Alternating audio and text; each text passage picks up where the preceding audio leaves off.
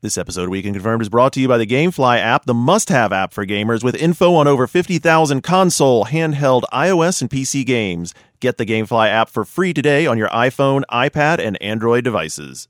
T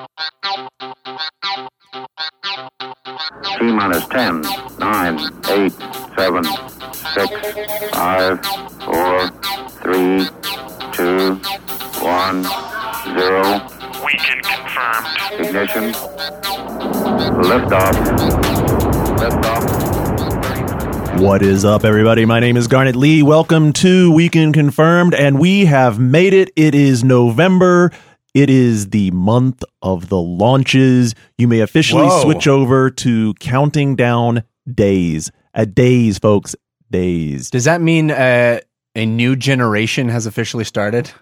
I don't know. As long as it doesn't come in like a wrecking ball, I'll be happy. I'll be perfectly freaking happy. That is my partner in crime, Jeff Cannata. What is up? That is obviously spelled with two N's and one T. Gotta get that Uh, in there. Very excited about November. Are you guys? Are you guys doing Movember? I feel like uh, producer Dave is doing Movember already. Dave, are you He's getting like, some wait, look how well, stash He's got the Ron effect. Burgundy. Did you see his Ron Burgundy jacket? By the way, we were recording this on Halloween. Yeah. In preparation for November, and he's got the awesome Ron Burgundy jacket, looking Yes, he very, does. very And the much stash in is in full effect. Uh, we have dueling Jeffs. Jeff Mattas is here as well today. Yes, I am here. Great to be here, guys. I don't. I don't think it's dueling. I think it's like a co-op mode. Okay, so Yeah. it can be co-op mode. Yeah, it can be yeah. co-op mode. And Andrew Yoon as well, who is uh, the other person who actually joined the festivities in costume today. Yeah, I'm dressed up as Miley Cyrus from the Wrecking Ball video. it's really awkward here. dressing down. You don't really need Oh, much of a dear. costume for that. Anyway, I'm excited, man. It's November. We are Yeah, down to days, it's down to mere days. One of the most exciting things is is that within another couple of shows, we won't have to do any more of this. He said, she said, God, rumor so this, rumor of that. And uh, man, people, it's, the, the audience has gotten tired of it as well, and understandably so. It's gotten it's gotten to re- really just sort of warn ground us all down. To And what pieces. happened to the official S- Shacknews we can confirm thread? It has become what has it become? There's some sort of arguing about consoles.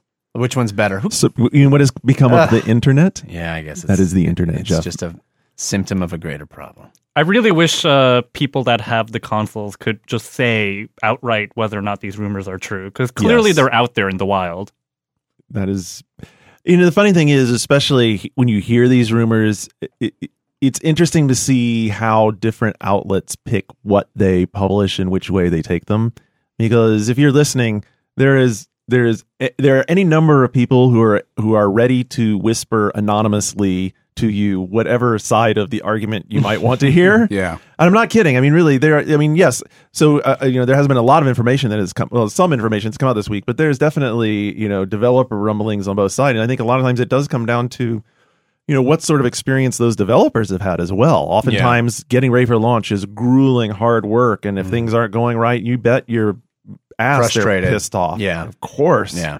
of course. One one thing that I find really unreasonable about the internet's reaction to the new consoles is that they- they seem really surprised that there's going to be giant patches for these things on day one. Both both Yeah, we've PS4 known about that actually for a long while. And and the thing is, like people That's the way it is now. people don't seem to understand that like these machines if you want to make millions of them on day one you sort of have to make them months in advance and and typing the ones and zeros you can sort of do that until the last minute Not only that, but we're in a we're in a new environment now where these these things are evolving machines over time, and you're going to have patches over the lifetime of the machines, as we did in the last Well, generation. that became a huge deal for Xbox. changed them. Yeah, I mean, that wildly changed them from from what they were day one to what they let us not forget into. we we now take the current Xbox Live for granted, but that was not the gener that didn't No. launch with that. That was the No. whole you know what was it? What did they call it? Next gen? No, not new new generation. What they had some Yeah, it was, it was some sort of catchphrase. Yeah. Yeah. New, new xbox experience New Xbox Yeah. experience, yes, it was the new Xbox experience. And same thing with PS3. You know, there was there was there's been a lot of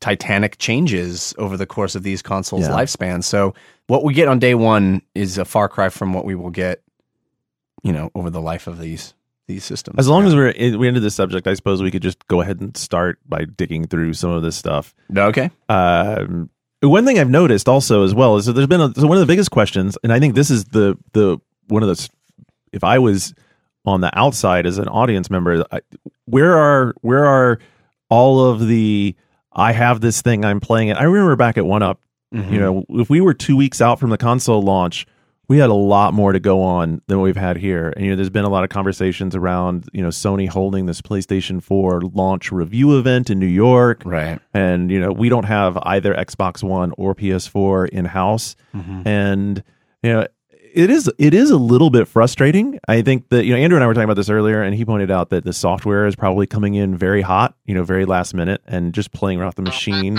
really turns the conversation into so much of a hardware based uh, story, which is interestingly enough what Sony has been working. Uh, I don't know whether directly or indirectly, but I mean that's sort of the story of the PS4 now is the is the hardware power. And then you know some people have said, oh well, that's because the launch lineups are are thin, and that's that's true on on both sides. But it is funny that you know uh, that you were sitting here looking at it. And, well, for instance, just anecdotally, I look at my at my Xbox Live friends list, and those friends that I have who work for Microsoft, they've been fiddling around with their Xbox Ones for at least a couple of weeks. Now, of course, I would imagine that a large part of that is testing. You know, they, they probably have everybody who has uh, anything to do with the games division with an Xbox One, and they have like a laundry list of we need you to do this, we need you to do this, we need you to log in and try this, and then do that, and then do this, and at 11:30 p.m. do this.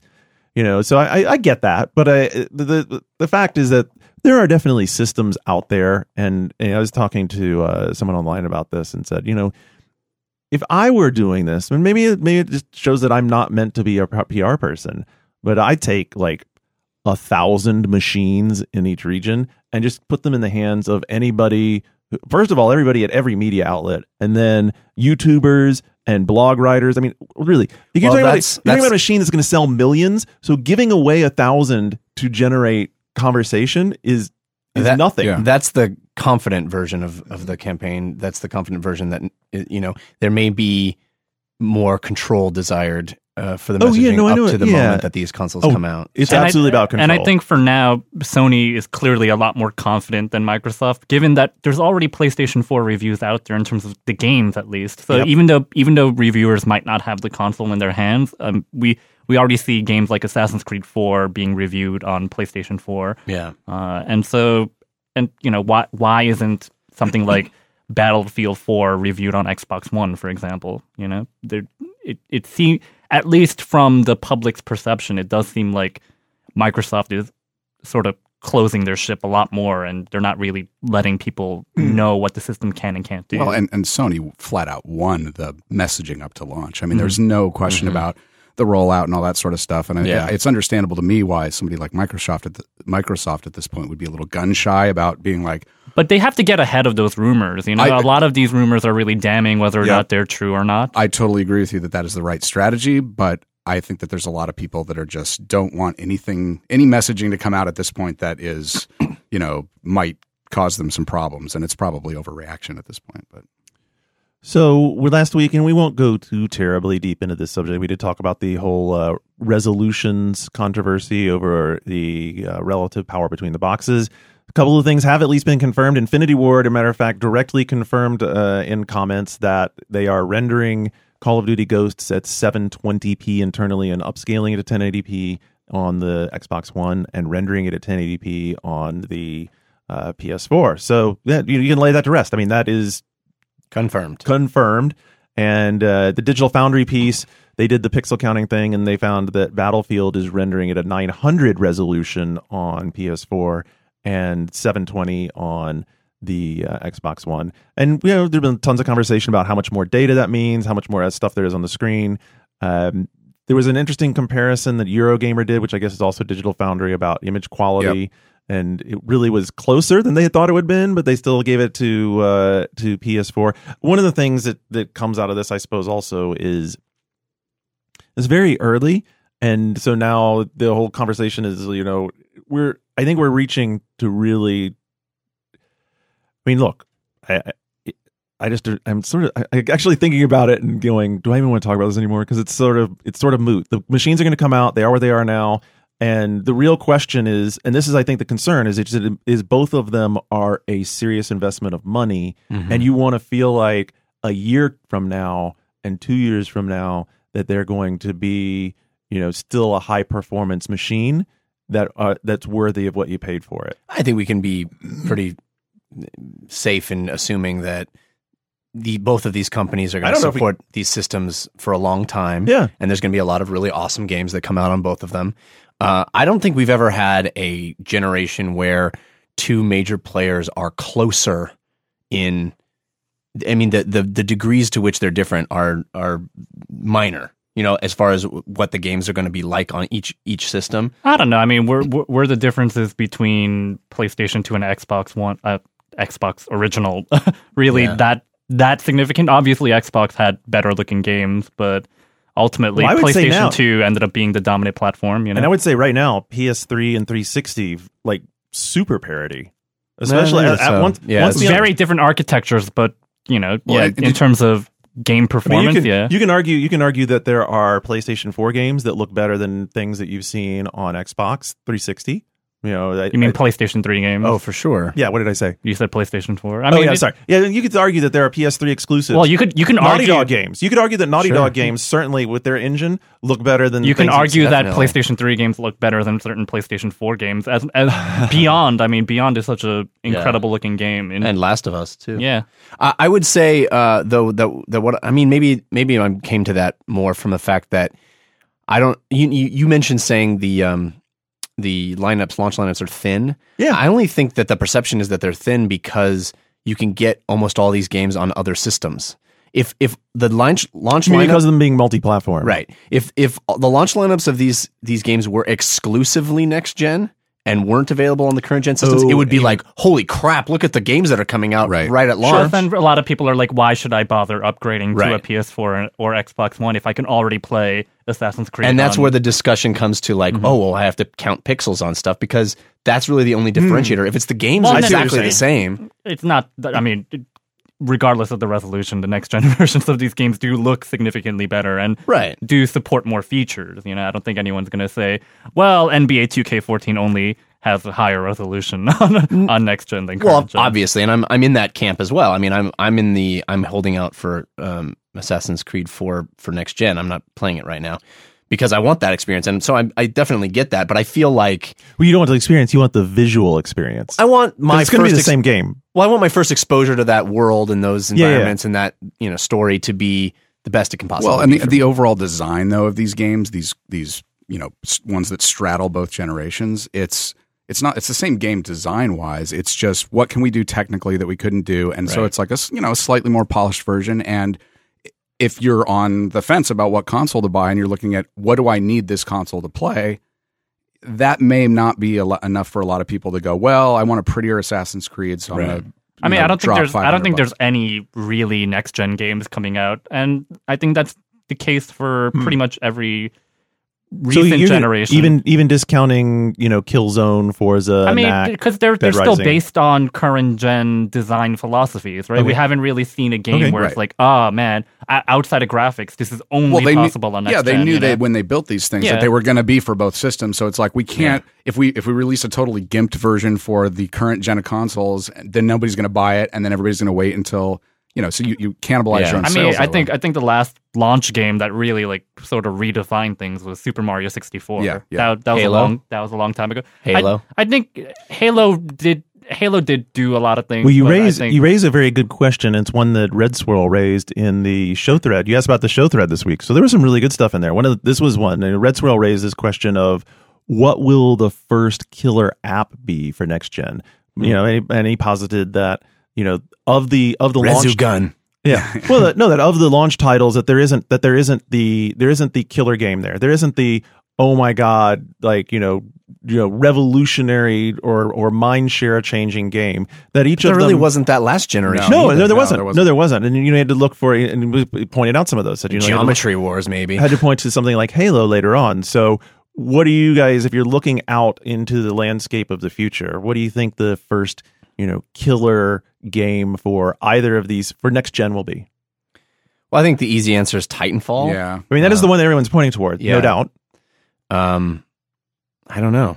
I don't know. It, I And remember, Titanfall is not exclusive to next gen. Not either. at all. So Not it's, at it- all. It's still a current gen game that happens to also be on next gen and So- PC.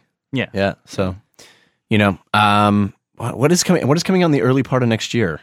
I mean, I I, don't. mean, I know Titanfall's March, right? I mean, I don't think we're gonna see a truly next gen game for at least at least a year. I For me, it's the division. I'm waiting for that game. That's that's one. Well, well, I'm yeah. well, I mean, salivating what we're going to see for the first year is a lot of you know design wise current gen games that have better looking visuals and some more particle effects and volumetric nonsense, and, and you know that's all great. But it's I think I think yeah, it's you're going to wait until this last generation hits this wall where it's starting to phase out a little bit before they're like, okay, we really want you to take the plunge and you know Yeah. like start investing in the new games or or whatever. But I don't know. We'll see. What about Destiny? Yeah. But isn't that a little later? Yeah, but I mean, You, uh, you said first, but I, I, I how long? I mean, how long do we go for the first? What could Yeah. be the first? Could it could it be a situation where it takes a a you know? next well- Christmas.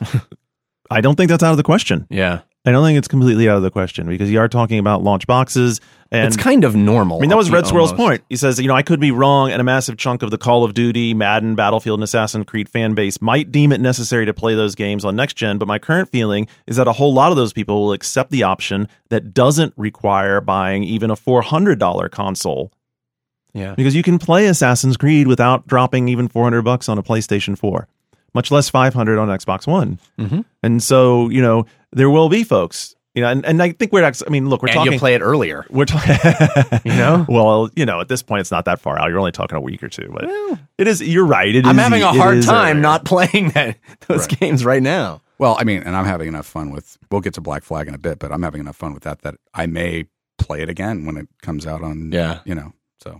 So on the uh, on the news front, then a few PlayStation 4 developments this uh, week on and as more details come out. First one that caused a, a lot of uh, internet dust up and was a subject of many Twitter conversations was uh, limitations on streaming on the PS4. It turns out the PlayStation 4 is going to have developer tools that allow uh, absolute control over how much of a game is streamed or streamable on the streaming services, including the ability to, um, you know, take little chunks and block them out. Mm-hmm. Redacted for uh, Spoiler, like- spoiler like, protection. Oh, cool! I Yeah. just found the. I mean, it's oh people- man, I can't believe I got there. Okay, guys, I'm going to show you exactly how to get the. yeah, first you. yeah. yeah, exactly. It does seem a a bit like uh, a a you know closing the door after the horse. Is that how it goes? Closing the door Yeah. after the horses got out. Yeah, Because you're not going Horse to. leaves the stable. Have these have these fuckers never heard of YouTube? Exactly. I mean, like, what is what are they trying to prevent? So really, like, interestingly enough, YouTube is not going to be on the PlayStation 4 share at launch. It may well be incorporated later, but you'll only be able to use Twitch and UStream. Now, of course, if you have Twitch, you can use the Twitch connection to your YouTube to pipe it over there, so you could do that. But you'll be subject to these these lockouts and controls. And look, people who do this a lot, they've gotten very adept at capturing video. There's going to be even even if they are enabling protection, there's going to be someone who's figuring out ultimately how to work around it. There will be Yeah.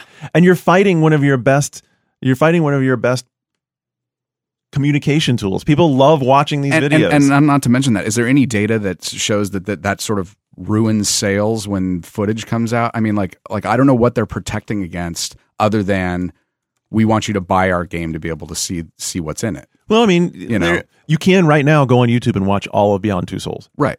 well, also we're also uh, Of you don't get to play it. Uh, To be fair, we're also extrapolating the fact that the hooks are there to the idea that they're going to be used, and it's not necessarily the. We don't have any clear indication that developers are like, "Oh, shut down showing this or that." It's just allowing them to have the hooks there, which Sure. is a little worrisome. But you know, who knows if there's they're really going to enforce that or or prevent you from streaming any particular part of their games. I guess it'll be the, Sony's effectively putting the uh, bad guy label back on the developer or on the publisher. Yeah. It's like, the oh, same, same thing as your DR fault. DRM, right? Like they're like, well, we're not going to do anything, but if Somebody else publisher- wants to. yeah, if yeah, yeah. if someone wants to use an online pass, go ahead. Yeah, go if for someone it. wants to, you know, put DLC in it, go for it. You know? exactly. Um, and this was all because there was a bunch of information on PS4 that came out. The, the PS4 also will only have one option if you want to use it as a music device when you hook it up to your home theater, and that would be Sony's Music Unlimited service. It won't support. Uh, it doesn't support music CDs. It doesn't support MP3s. Wait, what, It what this CD you're talking yeah. about? Well, I'm just saying it doesn't accept It doesn't support A-track. vinyl. Yeah. it doesn't support uh, your home networked uh, media servers. So I mean, we, we can make fun of it, but given that the PlayStation 3 slogan was "It only does everything," Yeah. this this is a huge step backwards. Uh, and I'm and, and granted, you know, they can always add this stuff later down the Sure. line Absolutely. uh, with a firmware update. But man, I mean, I actually really enjoyed using my PlayStation 3 as a as a music player during Had awesome parties. visualizers. Yeah, if you especially if you had a sound system hooked up to your TV, When when was this? How many years ago? like two years ago. Yeah, exactly. I wonder how much that licensing contributes to them being able to offer that system. Uh, MP3. No, no, no, hundred bucks. But no, basically saying we're not going to license or or get you know basically have the technology for you to use all these. Well, for CDs, there's some licensing fee that has to be paid in there. I, I would imagine it's It's just the, relatively trivial at this point. the drive technology or what I don't know. I It feels like you could sell an app that Yeah, would do that. Well, I mean, you could, well, The that's just it. music You- player well, app. They're selling music unlimited. That's the Right. only. That's the only way you can get music right now. And yeah, there are other ways to get music into your home theater, but there are certainly a number of people who use this as their way to get music into home theater. I mean, not everybody has a Sonos or an Xbox or another device hooked up to their network, and having your PlayStation as you know with a with a great audio component line into your home theater, it was a great way to get music into your system. I Yeah. mean, one of my uh, one of my favorite things to do on PS3 was to download videos off of YouTube and just watch them. I mean, now there's a YouTube app, so I guess that's Right. sort of moot. But just even like you know, when when Konami sends over the like uncompressed Metal Gear Solid Five trailer, I'm like, yeah, I'm gonna I'm gonna stream that over on my PS3, like because I want to see that Yeah. on a TV. So I, I really hope that Sony understands how important media is to PlayStation. I think you know, I mean, ever since the PS2, I think so as well. I mean, and Yeah. I I don't know that it was entirely motivated by desire to move people into buying music unlimited, but I mean the way I, get, I, I think I think they certainly had something to do with it. Yeah, I think the fact that they put that as a priority over p- supporting MP3, I think that that clearly shows where Sony's head was. Yeah. Uh, I don't. I, I think it's probably a lot more difficult to support a, a streaming music site that you know works as background music across every game than to support MP3, which pretty much like your watch can do. now what know? can, can you can you pull that music uh, from the Sony service onto some other device or is it? yeah, I mean, I, I use Music Unlimited, uh, so they have Android and iOS apps. And, I mean, it, it, it works like Spotify or Xbox Music. It's right. just, but I mean, basically, for- they're like, hey, don't use iTunes. Like, use this for your, you know, well, it, it's not that you don't you shouldn't use iTunes. It's that you shouldn't use Spotify or Right. an, any of those I think you streaming subscription Yeah. services. I hate iTunes. But probably the most infuriating thing for uh, PlayStation fans this week was the confirmation that Titanfall will be a Xbox and PC exclusive. Meaning both Xboxes. Period. Yes, that's uh, the One Xbox One and and 360 and PC, uh, as confirmed by Electronic Arts, who apparently forgot to tell Vince, uh, the head of the studio making the game, ahead of time. Hey, Vince, by the way, uh, we cut a deal that your game is going to be exclusive for its lifetime, not just the launch. I mean, clearly Microsoft opened up their checkbook a, Oh, yeah. a little bit more, being like, so how many copies do you think you'll sell on, on PlayStation 4 when, when that version comes out? I don't know, a, a million? Okay, here's $60 million, you know? like, th- that that's how it works, right? Like, it's just, That's how it works. So, That's how it works. I love it. and, Every and, meeting. yeah, And- here's sixty million. Tell me the number. All right, here's a check. and the and the thing is, I mean, that's not really sustainable for Microsoft down the line, which is why Yeah. Titanfall, if it does end up being, you know, a hit, I'm sure Titanfall 2 will end up on PlayStation because EA will be like, well, I think this time around we're going to sell like I don't know, five million. It's like, Mass Effect says hi. yeah, I mean, look, they're Yeah. gonna they can follow the Mass Effect routine here, but it worked out great for EA to get a payday on on a launch title. getting that- a guaranteed amount of money from Microsoft for a new IP in a new generation. I mean that that's the win Uh, for them is- and the your developer. GTA and arguably smarter than doing it the other way, where you're Yeah. like, let's just go on multi-platform. this is your Yeah. GTA DLC. Yeah. Basically, same sort of thing where they're just reaching out and and sp- and throwing money at the developer and guaranteeing them. you and know, and let's not forget that when they announced GTA mm-hmm. DLC, that that was an experiment. You know that that that wasn't something that that had really been done before. The idea of of continuing a campaign with this massive And likely won't be done post-launch DLC, and probably won't happen ever again because Well, it they- wasn't it wasn't that successful. They did do but- it with Red Dead though, so they still didn't completely abandon. It. But yeah, I mean, But I mean, having having that security from Microsoft being like, "Hey, why don't you try that? Here, Yep. take all this money." that's it- not going to happen. I definitely felt bad for Vince Zampella though, be- just sort of like get blindsided by. Oh yeah, by the way, we we uh, we did a deal. Sorry, we hadn't got it got it out. Did you not see that email that uh, Vince? Oh, I He- thi- I'm sure you were he- CC'd on that. he seemed really flustered on Twitter. Well, and, and so then the, the upshot of that was then he immediately replied that, oh, you know, we'll do other games in the future, implying that, you know, Titanfall's sequel would be multi platform. But I think you have to, he, he, he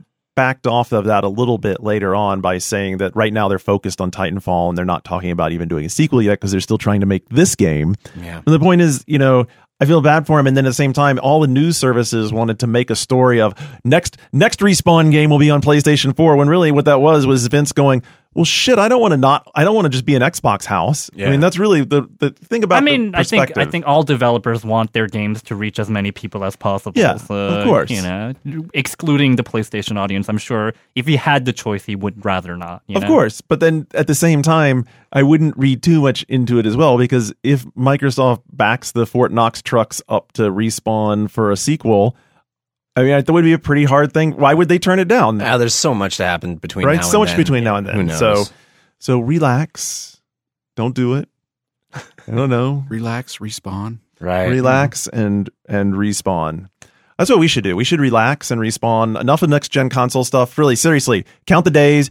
Be excited. Be, Don't be worry. excited. We'll be playing. We'll be talking a lot about next gen. In the I'm next super few stoked. I'm I'm actually so I guess that was why I was I started into this conversation. I was like, "Ah, I'm just going to stop because I really I, I just want to be excited about them. I'm I'm someone someone actually got really excited. mad at us in the in the uh, in the show thread about not having an opinion to help them decide which one to buy. And first of all, I know it's really tough, and you know I am I am completely sympathetic to trying to figure out which one of these boxes to get because it is at a significant expense and like if you buy both of them it would be a thousand dollars and i am not i'm not holding back on my Well, opinion talk to me on November 22nd when I have both of them in my house. I'll tell you which one I like more. Yeah, and then again, I'm and like for me, I'm not holding back on my opinion. I'm much more interested in the games and which games I can play. And if I came down to them, I, I've said this before, so I will repeat it yet again for the 10 billionth time. If I was only buying one right now, it would be the PlayStation 4 right now. But y- y- take that for what it's worth. I mean, that is that is my opinion, but I think both of them are great. And and for me, if I were to buy one, it would be Xbox One right now. So,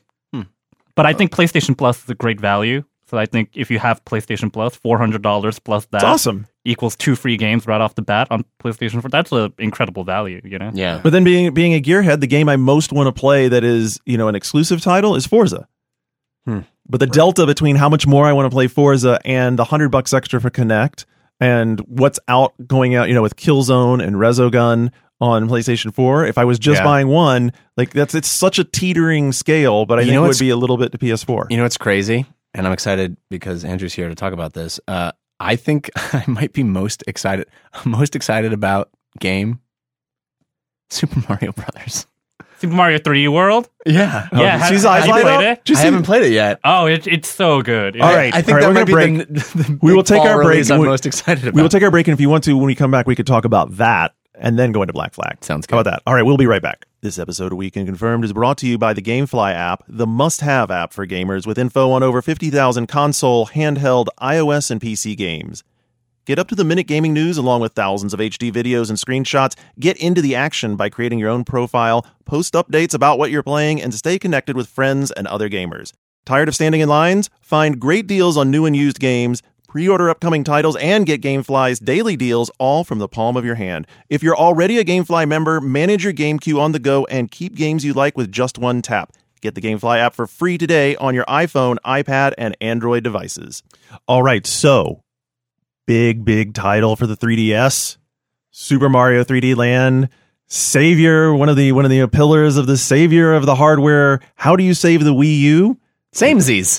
Why not? It worked once. Why not do it again? Well, I think I think really the price drop also was, was a pretty significant factor for 3DS. I don't think I don't think the Wii U price drop is as meaningful. Okay. But lest you be skeptical, Andrew Yoon is sky high over Super Mario 3D World for Wii U. Sky high. Yeah, no, it's it it's really terrific. I had a chance to play it about a month ago now, I guess. Uh, and I mean, it it I was really skeptical of it at E3 because it it really did feel very much like oh, it's just 3D Land but without the 3D. Uh, but man, that they're uh, th- these are the guys that made Galaxy.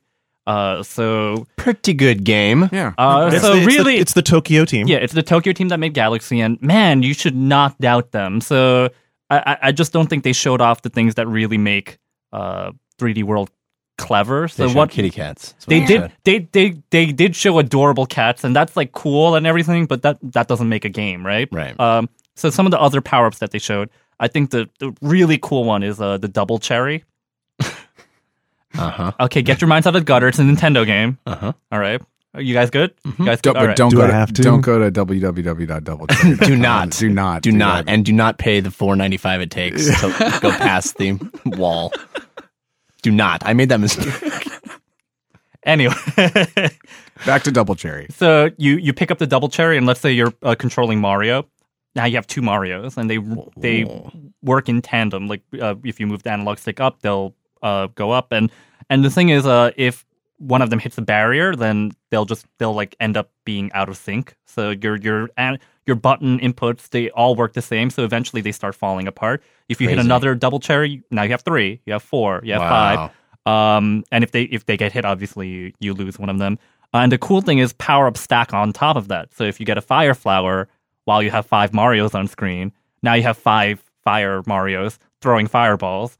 Epic. and they actually design the levels and puzzles around how many characters you're trying to control at once and reward you if you can get through an entire stage without losing one of them. So eventually it's it's just madness where you're trying to like you're trying to like lasso in like seven different Marios into a single pipe and you're like, come on, let me I have to bump him into the wall here and like but then you're trying not to lose the ones that are up on top and you're you're you're keeping track of and it's such a It sounds like um a, a bunch of indie games that I've played. You know, where you can Yeah. like replicate yourself. and, and, and that's why Mario has had such good lasting power because they come up with really interesting new mechanics. they reinvent. Yeah. Uh, so even something as simple as as the double cherry that could like define an entirely new game. Essentially, you know, entire games are made out of this one power up Right. that you find in 3D So, World. so would you say it's a mechanic that makes you feel like you've played you're playing Super Mario Brothers for the first time?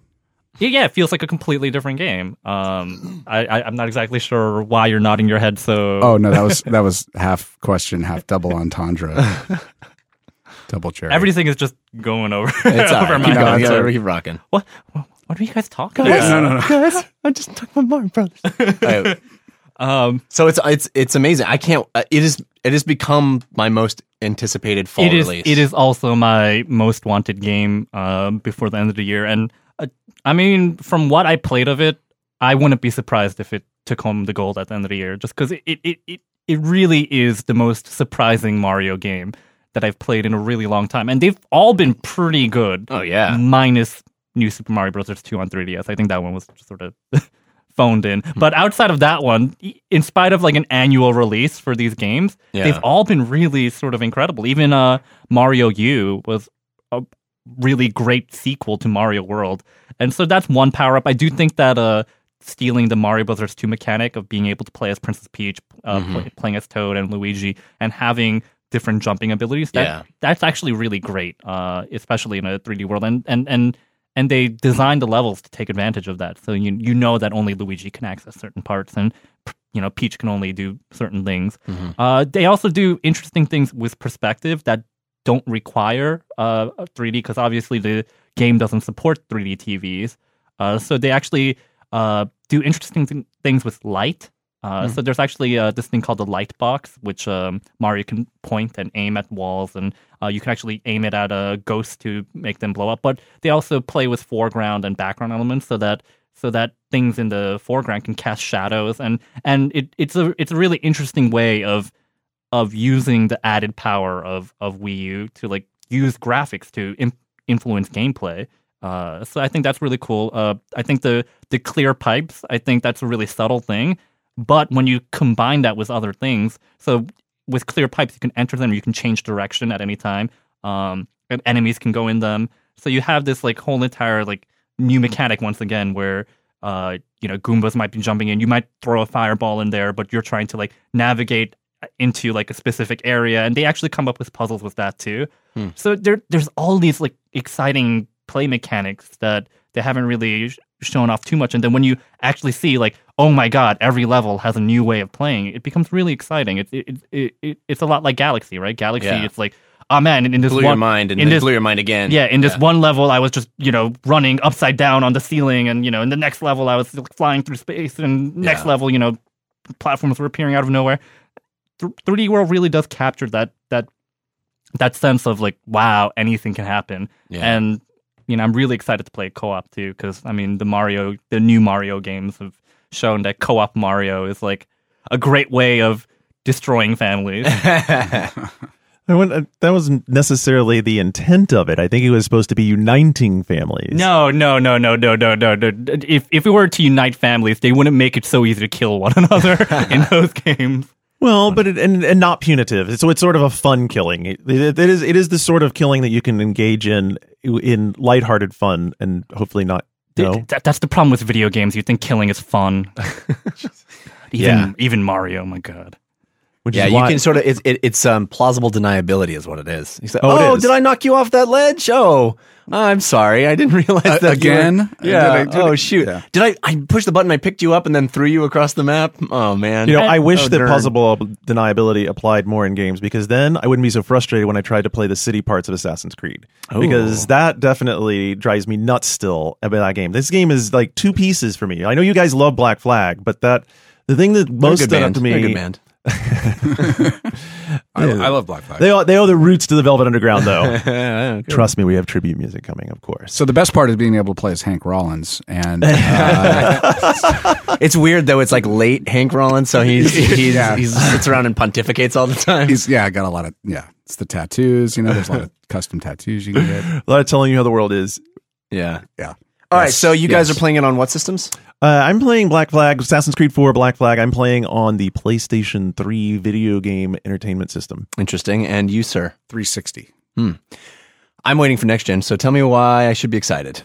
You're saying it's two disjointed pieces that well, are. so here is my disclaimer before I turn it over to you guys to gush about how much you love Assassin's Creed.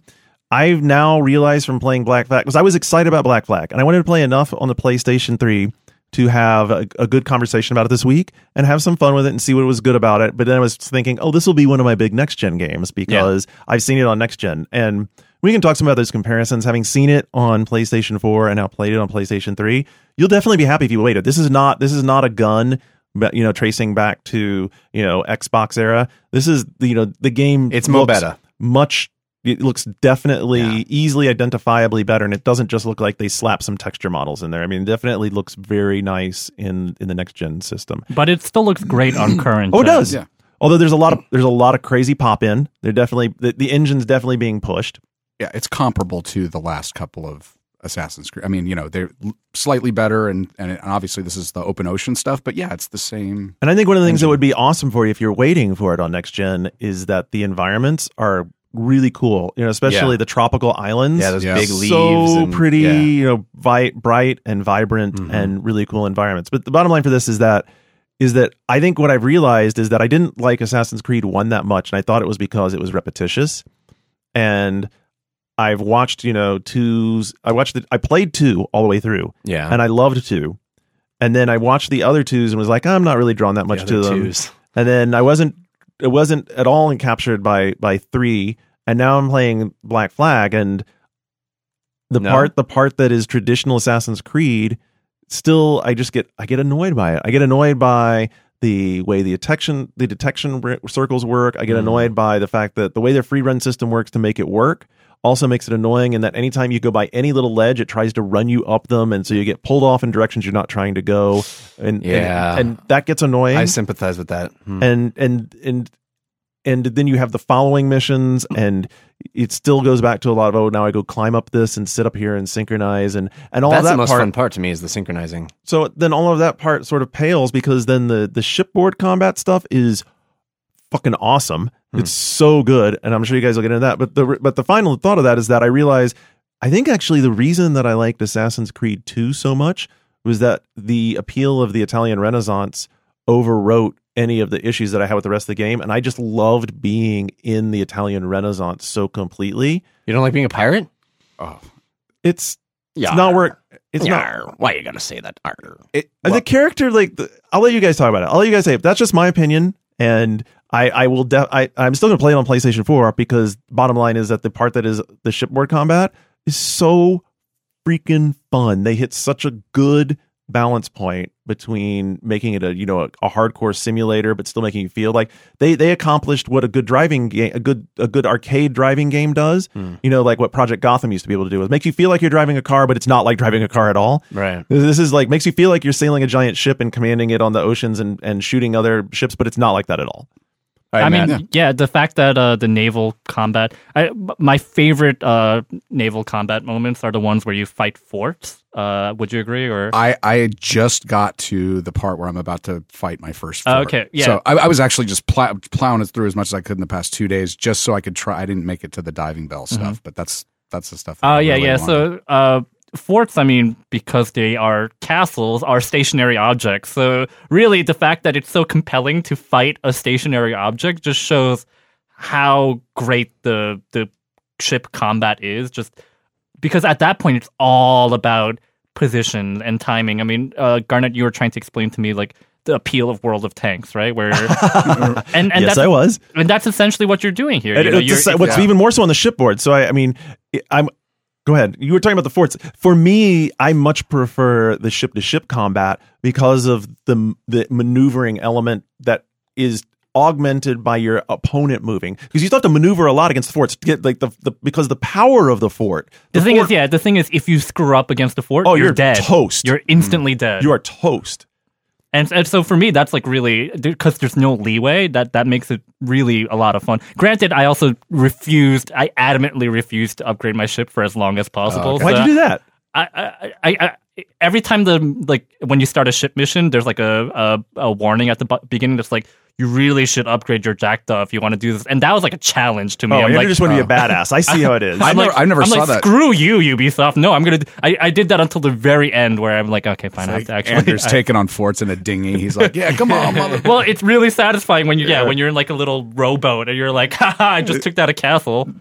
Uh, but but I think what Assassin's Creed 4 does really well, and one of the reasons why I like Fort Battle so much is that uh, it really gives you a great sense of scale, and it shows you how being able to move freely from the boat onto on ground combat that that transition good. actually is it it it- it makes you feel really empowered, and it, it shows you like just from the ship you get like the the the big battle idea, right? You get this like overview of like, okay, this is what's happening on a larger scale, and you get really intimate when you either take over someone else's ship and you're like killing the captain, or you're or you're like climbing into a, a, a fortress that you just blew up, and Right, you're, right, you know, yeah. trying to find the captain as like all these people are just like fighting around you.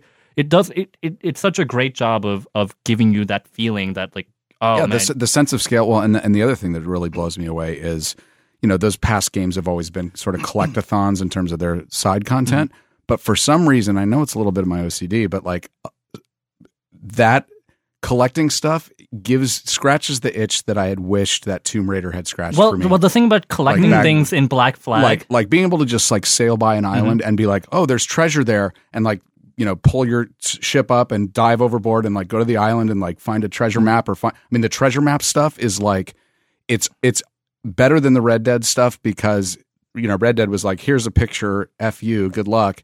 This is more like you know it'll tell you when you're on the right island and you can then you can start looking for landmarks. Yeah, I mean, it's, It's- still it's still challenging, but they give you enough hints to make you feel like you and know, and, and you going in the actually right feel like you accomplished something. So, when you're, so the yeah. reason why collecting is so good in Assassin's Creed 4, and I, I and I regret that I didn't mention it in my review because I it was in my mind, but but the reason why it works is because everything you collect works towards you being a better pirate. Yeah. Like the the entire That is so key. That's the Far Cry 3 thing. That's the, like that's so key when it's when all the stuff that motivates you to get when you when you're in the main part of the game and you're like, "Oh, I want to be better at this. How do I get better at this?" Oh, I go do this other fun stuff. That instead of re- like, "Oh, you know, I could pick up a feather. Feathers are cool." Yeah, so And- 'cause they'll be- feathers, and- and- feathers have been replaced. So in, in Assassin's Creed 3, feathers, uh, well, no, it's actually notebook entries. They would like fly away Yeah, and you have to chase yeah. them. In this game, uh, they're shanties. Sea so if you so Yeah, if you it's- if you collect one, your your your crew on your boat actually starts singing different songs. That's cool. So th- so once again, like this One of the best really parts of the game, arbitrary collecting thing from previous Assassin's Creed games, they've turned that into a meaningful thing that makes cool. your pirating You're a experience floating more. jukebox. and mechanically, and you not- get to talk about me- shanties. mechanically it's not any different than chasing down the pages from. But I could not be bothered to chase down the pages. me in But now there's the pre- meaning. And now I'm like, I ha- I see a shanty. I'm want like, them oh, to dude, sing, I damn it. I mean, one of the reasons why collecting things in AC2 for me was was a lot of fun was because you had that whole entire like meta story about Right. Abstergo and uh, and like once you unlock that final video of Adam and Eve, you're like, holy shit, I figured it out. Like That was awesome. That, really drew you in. But the later games sort of just like here's like a million feathers for you to collect, and it's just like you, you lost that feeling of having connection. having watched this, you know, Brotherhood and Revelations be played, I, I completely agree. Collecting the videos in two was like became an obsession because you were piecing together something Right. that really tied in. And yeah, your collectathon stuff. It, But yeah, AC4, pretty much everything you do in that game is to make you feel like a better pirate, or just it makes sense in the, Arr. in the content. it- Like, uh, I think the first thing I said to you when I was reviewing the game was like, "Man, like it, it feels like Assassin's Creed was always meant to be a pirate game." Like That's, all the that's the biggest Well- compliment you can give it because certainly from the combat standpoint, because here you are now fighting with swords, and it feels like, oh, of, of course I'm fighting with swords. I'm a pirate. I'm a swashbuckler. I'm a like, yeah, that's and the and the move and and that's not to say that Renaissance era or or Moorish era fighters weren't fighting with swords. It's to say that the way the animation system in Assassin's Creed and the counter heavy system work, it's very it it's just a- makes sense when you're on a boat and you're you're it's fight- a, yeah. it's a very fencing sort of you know flamboyant. You it's a it's a set of moves that looks like it was animated for pirates, and mm-hmm. suddenly you're doing it as a pirate, and you're you know deflecting away this guy's sword with your parry, and then coming back with a riposte, and you're like, of course I'm doing that. I'm a pirate. yeah. And so whenever you find like a arbitrary chest You out mean in the world, You mean an arbitrary? Yeah. arbitrary just. it's like you you just tell yourself, "Well, I'm a fucking pirate." Like, of course, I'm looking for treasure. Like everything makes sense now that you're you're a pirate, and and So and, good. and I and I love how because you can actually spend money on meaningful upgrades. Well, and and the materials that you have to Mhm. gather for like so ship upgrades, you'll be you know, you'll find yourself compelled to go out and do piratey stuff, like take out ships that are just doing their thing because you want to get like Go you whoring you and wanna stuff. Get, get your get your uh, wood or your cloth or your metal or whatever it is you need to you know make this new thing for your ship, like a new expand your crew quarters or Yeah. you know get a new masthead or or make it better armor go faster whatever. I mean, in It's like- previous Assassin's Creed games, there was pretty much no reason for you to ever buy anything. You you would collect money, but you could build your homestead if you wanted to, and that's like a cosmetic thing. But Right. the fact that you can upgrade the Jackdaw, the ship, and you're with it the entire game, and you you just see how meaningful it develops. You know, you you you grow a relationship with your ship, and so you want it to be better, especially as the odds become more challenging. And so having unless you're you who doesn't Uh, want your ship to be better. but I still felt connected to it, right? Yeah. So I, I I felt bad, like, oh man, now I do really have to upgrade it, and but you you feel the the difference immediately, Mm. uh, and that that's really impressive to have have a an upgrade tree where where even a single difference becomes noticeable just instantly, and there's a huge upgrade tree, so you know even when I beat the game, I, I never got all the upgrades for my ship. no, you didn't. Yeah. Uh, Well, I mean, I think that I think they incorporate because there's so much like distractionary optional stuff. And the funny thing is, is while I don't feel the narrative is as tied into this conspiracy story and stuff. oh stuff. yeah, like you, the, you end up not caring like the, like that. the other ones, but but the the world that you're in and like what you can do in the world is so compelling on its own. You're like you don't really need much more motivation to oh dude I'm gonna go check out this island Mm-hmm. and get some more treasure and get a couple of shanties and some more crew members and you know a couple of artifacts and you know it's just I, I think really if you like haven't played Assa- if you haven't played an Assassin's Creed game, four is actually a really good place to jump into the it's series. I think it's the best game that they've made so far, and I loved too. You Mm-hmm. know, like I, I mean, th- this is this is sort of, and there there are def- to your point, Garnett. There are definitely some problems with it, uh, but a lot of those things, even the things that were really annoying, like the chase stuff and the and the being able, like now you can use eagle vision to tag guys, and then you can see them through walls. So ch- like chasing them is no longer. So I had a real problem with that. And Andrew was telling me it should have been working better for me, but I had a mission, where, and it was actually one of the early ones where I got really, really stuck because even though I had tagged them, I would just fall, say, thirty meters behind them, and it would start giving me the twenty second countdown. Oh well, you, you I God, think I if you're hate I think that. if you're actively following somebody, like you have to you have like like if they go out of your vision, if they go completely. I mean, the out of- thing is, yeah, you can look through buildings, so you can still be pretty far away from a target so long as you're looking at them. That's what I thought. But then it would get mm-hmm. mad at me, and then I'd have to go run them down again. And oh, it's just Well, it's I mean the way that they set it up is those those chase sequences are like you know if you look at the route that they make you take, it's like okay, well they placed a little crowd of civilians here and there's Right. a bench here, and so you're kind of trying to just inch your way up. and then they of course But take you yeah, through it- some some completely arbitrary restricted zones. I mean, I, I- mean the things that I the things that I do Arbitrary restricted zones. one of the things I do love is with regards to pursuit and stealth is the the foliage stuff. So when you walk into like some plants or whatever, he'll duck down. Now it does sort of bring to light one of the th- things that has annoyed me the most about the series, which is that if you're an assassin, you should be able to crouch. You should be able to when you're just in your default walking. You should, Dude, I kept clicking the stick trying to uh, crouch. Yeah. I'm like, oh, that's right. You can't do that. in Assassin's yeah, Creed. yeah. It's I mean they do have like like the the the stick. But to, why? the Why, stick why to do you cover. need to? Why do you ever need to crouch? Oh, because I exactly? just feel like like if I'm sneaking around and I'm like walking from one patch of bushes to another, I don't like my guy walking out of the bushes, standing up. And Oh, just so for for me, for and- me, it's like you're you're you're crouching in the bushes, and then you're bolting from one set of bushes to the next set of bushes. Like you're never like Yeah. moving slowly. Oh no no no! I I, I basically I watch guys patrol patterns, get behind them. They're gonna um, they're gonna walk by this bush, and then you grab them, pull them into the bushes, kill them, and move on. And I don't know. Yeah, it's it's. I do like what they're doing with the stealth, but I think it's sort of like eighty percent realized as opposed to like I well, don't no. I, I think I think the stealth is actually mostly tiresome because it hasn't really changed that much since uh well the first game really. Yeah, with the exception of being able to move from now, it's you don't have to look for a hay bale. You can just if you're out in the jungle, you Yeah. can just go into the plants. the tree running is really great. I Yeah. I, I love how movement through that uh, world is. Uh, too bad you didn't have a chance to try try the underwater I know, stuff I know. because I'm trying to get there. because actually that that is like a huge surprise. You know how uh, the naval combat in AC3 was like, man, that was really Yeah. good. I wish there were more of that. Right.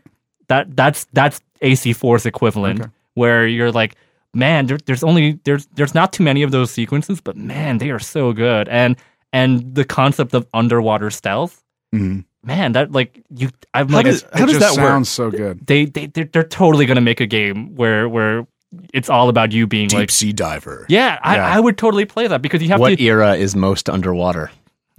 Yeah. So actually, the, Atlantis. the cool thing about AC4 is that if you Assassin's Creed Atlantis. so I, I feel like AC4 story uh, it, it it's not really that tied into the meta narrative about the Templar. I mean, there it does make some yeah, progress, there's some but, references, but, but but what's really satisfying is the modern day stuff.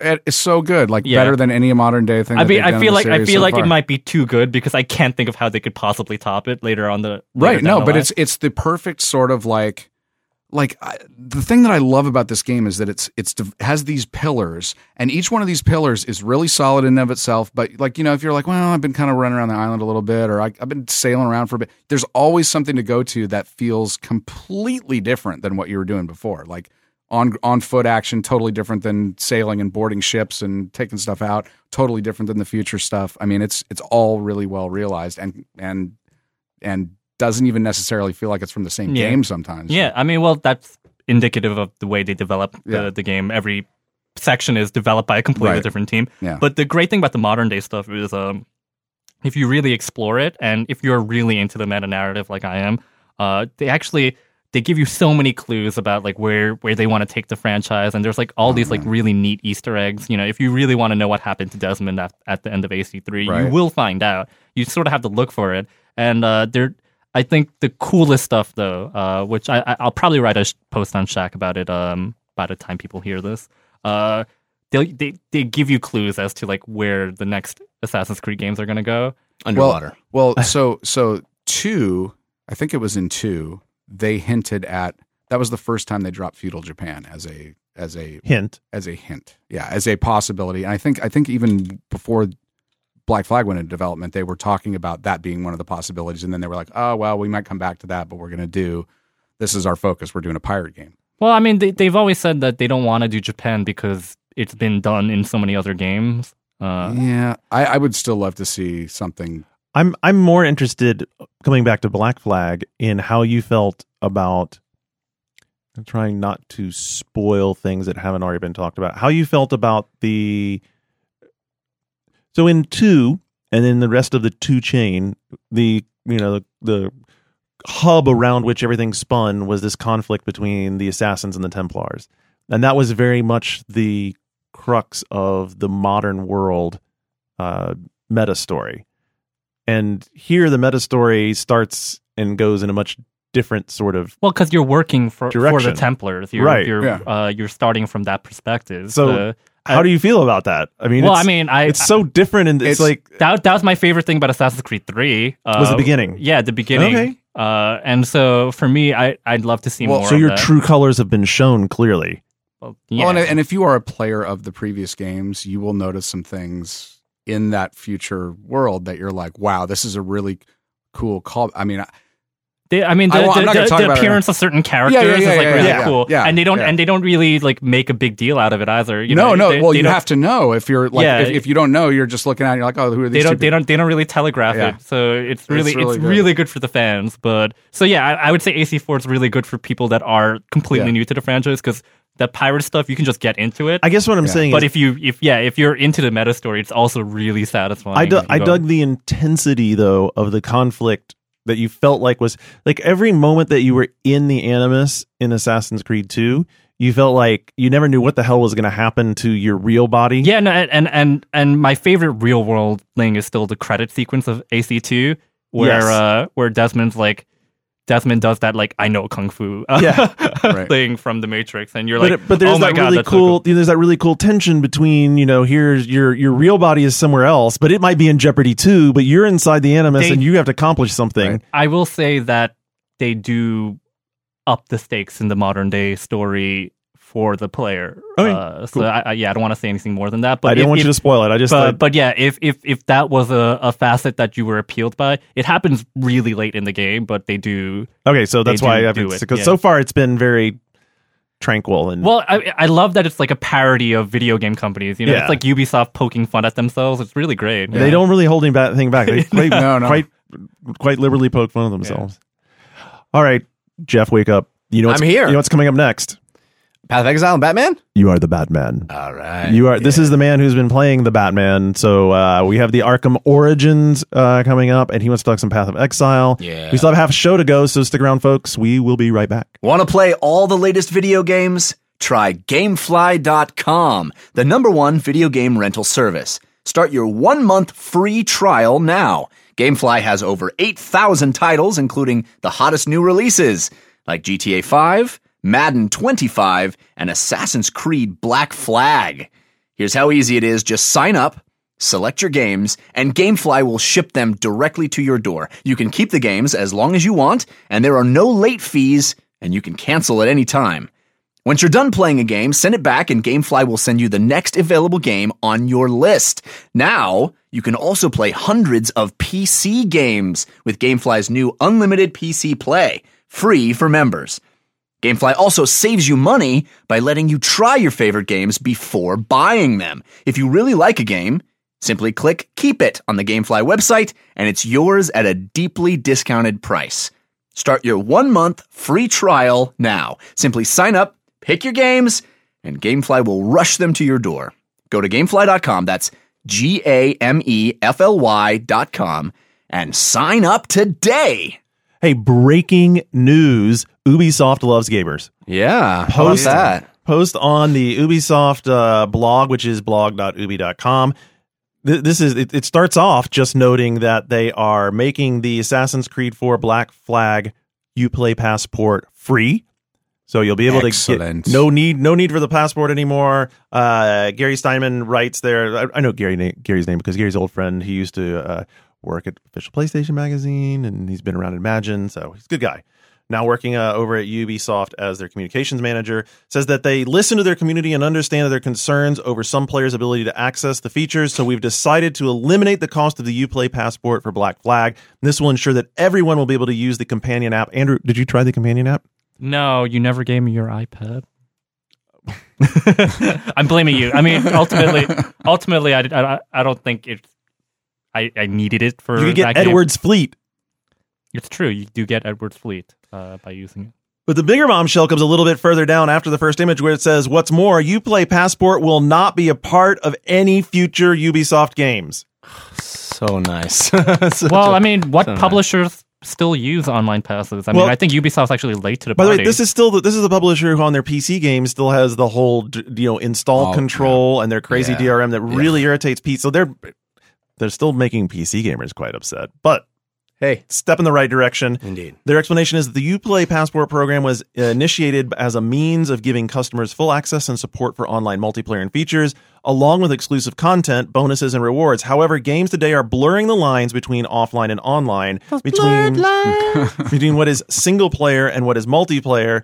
Based on that and on the feedback we received from you, we recognize that Passport is no longer the best approach for ensuring that all our customers have the best possible experience with all facets of our games. Hey, fuck yeah. Yeah. Nice move. That is Bravo. We will applaud that. that is indeed. that is a definitely awesome news. So Sweet. So so what do you do? Just I guess I guess they're going to change the lot when you first boot up the game. It's going to be like uh, so this says it'll be a you'll have it download off the store for now.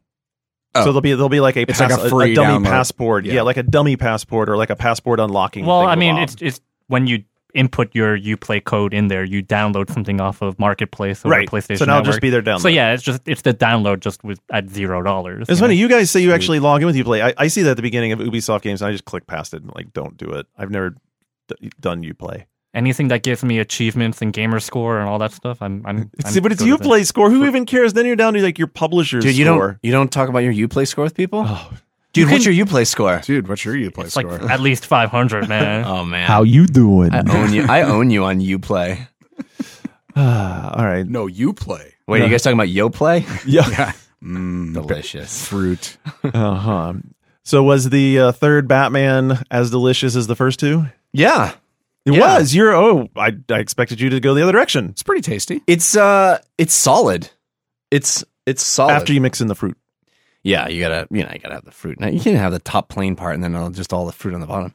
Um, it's solid. It is it is uh, the Batman you know and love from the Arkham games. Mhm. It is still that I think the best third person action combat system in the business. Totally agree. Uh, and they nail it. It still feels really fun to control Batman. You're still zipping through the city and gliding on your cape. Mhm. Um, there's lots of really fun new Batman villains in the game to fight. Uh, the open world is even openy and worldier. Um, Yeah. It's bigger. The puzzles are there. The puzzles whole- are there. Yeah. The the problem is that it's more of the same, but the same is this really awesome thing. Now, So- now, did you have any? Did you have any issues with? I, you know, I've been playing for a little while now, and I've I've had some some technical things go wrong, like Batman falling through the world, and like starting a checkpoint where I hit an elevator button and the elevator goes up, but Batman stays down. Oh, I haven't had that, but I've had I've definitely had the in the middle of a fight, all of a sudden there's a wall in my view and it stays there and I Right. can't fight I've had a through the couple wall. of bat. So you got the crashes. love in an elevator achievement. yeah, yeah, Unfortunately, not. I should have. Damn it. But uh, yes, it's it's.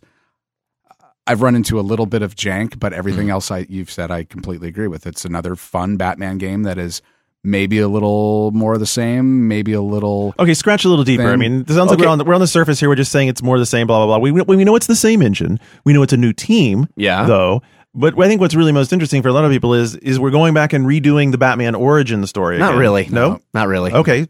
Yeah. So it's kind of Batman's origin with certain villains, but even that is sort of Well, he's, and it. he's already got the Bat Cave. He's already got the Bat Jet. He's already Yeah. got all this stuff. He, he hasn't. met- He's he meets Joker for the first time. He meets a lot of these Gordon, villains for Commissioner the first Gordon, time. he's sort of establishing his relationship right, with. right. so But- canonically, for like a Batman fan, how are they going to how are they going to parse this? Where's it going to fit into the world for them? How are they going to respond to it? Do you think? I, I mean, I, what it is is a pretty darn well written, fun Batman tale. I found, uh, and the voice acting is awesome. Even though we don't have, you know, Mark Hamill or or I can't remember the guy who used to play Batman, but it's new guys, Yeah. and they are they fill the shoes very well or the boots. well, Troy Baker does the uh, Joker in that. I think. Yeah, yeah. So I mean, he's he's the new Joker guy, Right. Um, and uh, it, it is. I think if you're going in looking for a Batman origin story, you're going to be disappointed. But who wants a Batman origin story at this point? Well, that's kind of what I was thinking. I didn't Yeah. want a Batman origin story. I mean, Right. And it's not We don't that. need to retell that again. it's a fun the the cool part is that there's a lot of characters that I've never been in a Batman Arkham game yet. You know, that are fun sort Okay. of deep deep tier rogues gallery characters. that's good. Yeah. Um which serves the gameplay really well. But I found that I still miss that one-on-one narrative between Batman and his nemesis. You know, like like that's why Arkham Asylum was so good compared to City, in my opinion, because you had that constant tension. That Oh, so you, constant. you don't have an arch nemesis in this. well, you do. I mean, Joker's in it, but he's it's it really is a rogues gallery. So hmm. so variety, which is great, and it's like you never know who you're going to run into next and whatever you're going to do, but you don't ever have this like you know really intense relationship with one or, or You know, I hadn't- the same thing rivalry with City. City was that way too, where you, you Yeah. were fighting the next guy. yeah, it was like list. it's like they're all there and it's cool, but there was like there was Joker was so maniacal in the first one and was in control of everything, and yeah, they managed to squeeze a couple other and villains. it seems in there, like and, and that sort of you know mirrors a stretch of comic books right because here you have a story arc and then you felt like you had a story arc in arkham asylum whereas then city became more of a video game yeah. became more of a I video agree with game that. and and maybe I, hadn't- I hadn't really thought this through a lot but that might be why i quickly ran out of steam on city whereas asylum i was like try you know i was really driven through it because you did have that like yeah, that's that Well, sort of and Black Mask just like so far I'm not done with it, but he doesn't seem nearly as compelling. Like Joker's come on on the scene finally, Mhm. and he's completely upstaged like everybody else for the most part. Again, in terms of villains, so it's like I, hmm.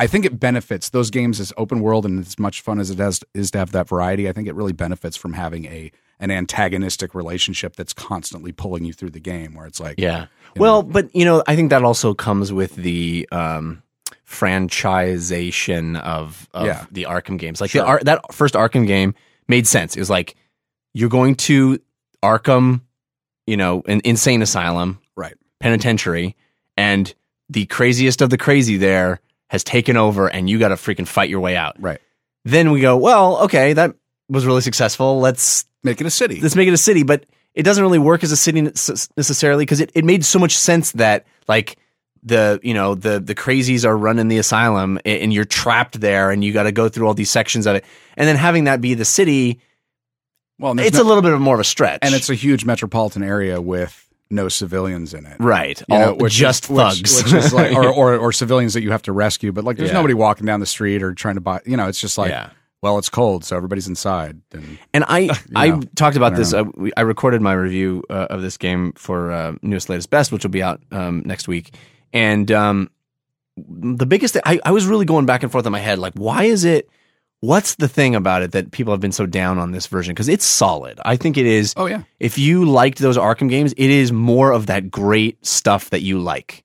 And I think honestly, what it is, and it's funny juxtaposing this with Assassin's Creed, because Assassin's Creed is the antithesis of this, is setting.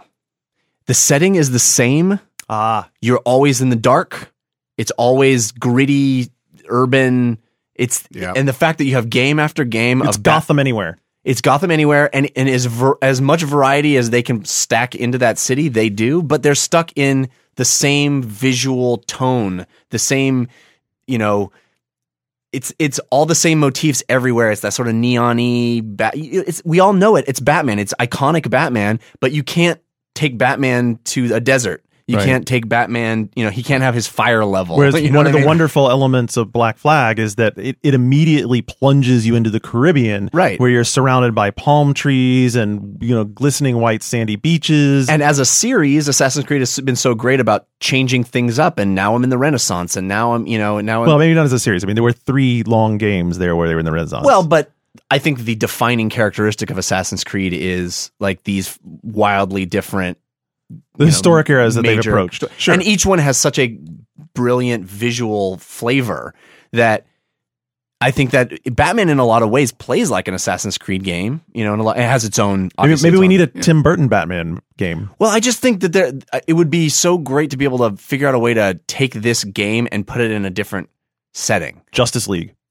Yeah, Uh, well, that's what I said in, in NLB is like maybe Batman can visit Metropolis just for a That'd weekend. that would- you know, A weekend in paradise. yeah. I mean, I love it. All the the the attack rooms are fun. There's some new there's some new gadgets. The new um uh fast forward and rewind. Uh, oh yeah, the crime scene, stuff. is- reconstruction. that's a lot of fun. Yeah. It's Okay, I so mean, it's, it's a that, that of a- sounds interesting. How's that work? Well, you- so you, it's really not uh, that big a part of the game, but it's a cool like whiz bang new fi- feature. You'll you'll arrive on the scene of a crime, and Batman's magic Batman tech can reconstruct based on the evidence that you scan, can reconstruct what happened, and it will display it in 3D to Batman. So you see like this, you know. uh, hologram image of the scene, and you can scrub through it like you would a video. So you fast forward and rewind. and Okay. like- And, stru- and structurally, the way it works is you go to the crime scene and you scan whatever a handful of pieces of evidence that are, you find scattered throughout, and then you get to the point where you can fast forward and rewind, and that last piece of data that you have to find is typically somewhere within the scrub. So you have to like, you know, if something's blowing up, you have to rewind to the part where the explosion blew up, and then you're kind of See where watching, it goes. watching to see where the particles go, and you're like, oh, that's the that's where the key card went that I needed. Interesting. But it's It's, not it's, very. re- really- it sounds very remember me. yeah, I didn't play that game, but Me- mechanically, it's really not not a whole lot though. You're just like Yeah, it's- scan, scan. Remember, remember me is still better about the invest, uh, investigation, Yeah. but but it's still cool to tap into Detective Batman. I, Yeah. I, yeah. I would love to see a game that that does more of that, you know, instead of punchy Batman. and it's still very Well, Punchy Batman is very Simplistic, good. Punchy Batman is very good, but I think that it contributes to that sense of repetition of being in the same environment, beating up the same thugs, Yeah. using the same combat system. And so yeah, tapping into Detective Batman definitely starts to open some avenues that you know haven't been explored as much. Right? Right. Detective mode in the first game was abused. I mean, they kind of talked you into abusing it because it Yeah. worked so well. Right. But I mean, if you were dropped into this game without knowing which Batman Arkham game you were in, it, you know, you would take a few minutes to figure it out. And that's, I think that's where you get a little of the fatigue of the series. It's no fault of, uh, of splash damage. I think they did a, a darn good job with this, with this game. And I think it's, it's solid, super solid. And, and for people that want more of that Arkham City feel, zipping around the city, beating up thugs, solving crimes, uh, you get all, you get all of it. You get the cool, um, takedown rooms, the stealth rooms, the challenges. Uh, you get all that stuff. Well, they- it's just not yeah, anything they, they, they particularly prove. new. I mean, I think this is obviously them proving that they could make a solid Arkham game. I did have. I mean, there were some polish issues that I had with it. Hmm. It namely things like, you know, run because I'm playing on hard. I always play these Batman games on hard, and so you know, when I get to a huge fight, I usually die a handful of times, Mm-hmm. and I've gotten into these loops where I die, it goes to the villain standing over your screen like you're an idiot, Yeah. and then and then it loads, Uh-huh. and then you go into a cutscene that you can't skip, and then you finally start playing Oh, again. that's annoying. And and the the the restart is automatic now. It's not like press A to restart. So you're like, if you die and you're like, oh, normally I'd just be like, oh, I gotta go use the restroom or something. I'll be back, make a sandwich. It's like, no, I'm gonna wait like two three minutes until the, the scene loads again, and then pause it. Oh, It's That's a- it's that's like little it's like little design Yeah. things like that where I'm just like, oh, this could be a little bit, you know, yeah. polished up a little bit. Have you been at all drawn to the multiplayer? I haven't played it yet. Have you? Have not. No. Wait, so, uh, and then I guess that answers the question about draw. Is that you're just not? Yeah. it's not that appealing. I mean, that's not the game where I'm like, I want to play multiplayer, but maybe I'll check it out after I finish off the campaign. I don't know. I don't know. I I have no desire to have those mechanics in multiplayer. Like it just doesn't. It could be cool. I've heard it's kind of cool, but I, I haven't tried it yet.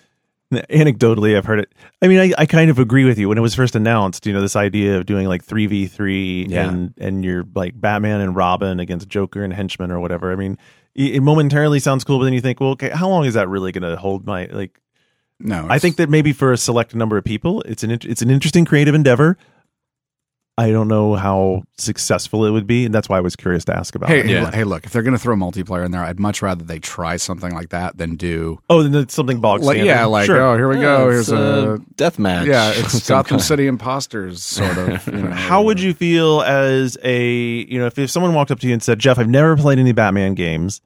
I know this is the new one; it's new hotness. I'm always into the newest, latest, best. Yeah. like, like you are. I am. What do you think? Should I play this game? Will I will I get into it? Will I understand, it, or should I play one of the other ones?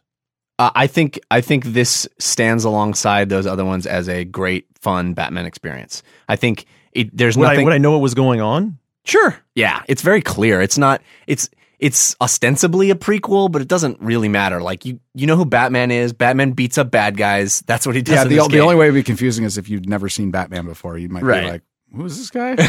right? Wh- Why is Daredevil in a black costume? yeah, if you only have ever read Marvel comics, Well, see, so part of the reason I lived asked in a vacuum. is that Black Flag, uh, back to Assassin's Creed, you know, going back and forth because you two big sequels. Yeah. Assassin's Creed Black Flag does presume quite a bit of the player's Assassin's Creed knowledge from the outset. I mean, it has it has a very it has a in you know in show terms it has a very cold open section. Yeah. and it, it there are some tutorial prompts there, but it's very tutorial light. It really does expect that you have played Assassin's Creed games before, understand what your projection into the world is going to be like, what you're going to do, what the action's going to be like. That's and, not the case here. and They don't assume that. I sort of wondered if I had if I hadn't played Assassin's Creed games before, would I be looking at this going, "Hold on, I'm a little I'm a little confused." I think I think in terms of some of the how the subsystems work and the little peripheral things, yeah, because you're you're sometimes you run across stuff, and I'm still running across stuff in Black Flag where I'm like, oh yeah, this is that thing from that game that they they Yeah. brought over here, and so this there's a whole slew of these things I can do, and there's a whole slew of assassination. You know, it's I think it's a little different in. I mean, Well, in the same way that City just gave you a bunch of his gadgets right away without in in um, Asylum, you had to earn the gadgets one by one, right? Uh, I remember yes, correctly. Yes, And in the City, it was like, well, here, Here's he just has his gadgets. yeah, Um, so in that sense, maybe it, uh, you know, you start off with a larger array of things you can do, but it holds your hand through the first couple hours. You know, yeah, It's and like- some of the some of the gadgets that they're introducing, like the concussion bomb, are like not Yeah. that great. You're just I although I do like the the bat grapple that can grapple one object to another object. yeah, that's cool. that's pretty fun to use. yeah, and the uh, the the re- what's it called the, the remote thing where you can do the hanging guys upside down, but Oh you yeah, don't yeah, need yeah. to be next to a gargoyle. Right, right. Yeah, that's yeah. kind of cool. Yeah, it's pretty neat. Yeah. Anyway. so- All right, so uh, while you were playing uh, games, did you play any more Pokemon? Because you had only played a little Pokemon last week, and, and by the way, you rightfully took a little bit of uh, grief from the audience. I that. tried to get out of that conversation, guys. I really tried to get out of that conversation and let the and I left the show an hour early, so you guys could have kept talking about it. we it. did. So don't we, no, we blame me. No, we went back to it. I'm not blaming you. I'm just wondering if you got to play some more. I uh, played Path of Exile. You played Path of Exile. You haven't caught them all yet, eh? no, I, I I keep looking at my 3ds over there and going, oh yeah, I'll, I'll do that. Except Path of Exiles on my computer, and I can walk over and play that. And so, what has pulled you so strongly back? Because you played Path of Exile when it was first betaing, right? A little. I didn't played it- I played it super then. into it. I didn't. I, I wouldn't say I got super like into it, but I was into it. So now you're now you're full on hook, line, and sinker. I have some sort of weird mental block when it comes to playing a beta. I really, Really? do. I can't invest in it. I can't like even Hearthstone. Like I I've been playing a lot of it, but I I have this weird barrier of like, well, I can't really play this. I just play enough of those to know whether or not I want to play the full Right. release because I'm not. I'm like. I'm not going to put 30 hours into something that's going to go away. Right. You know.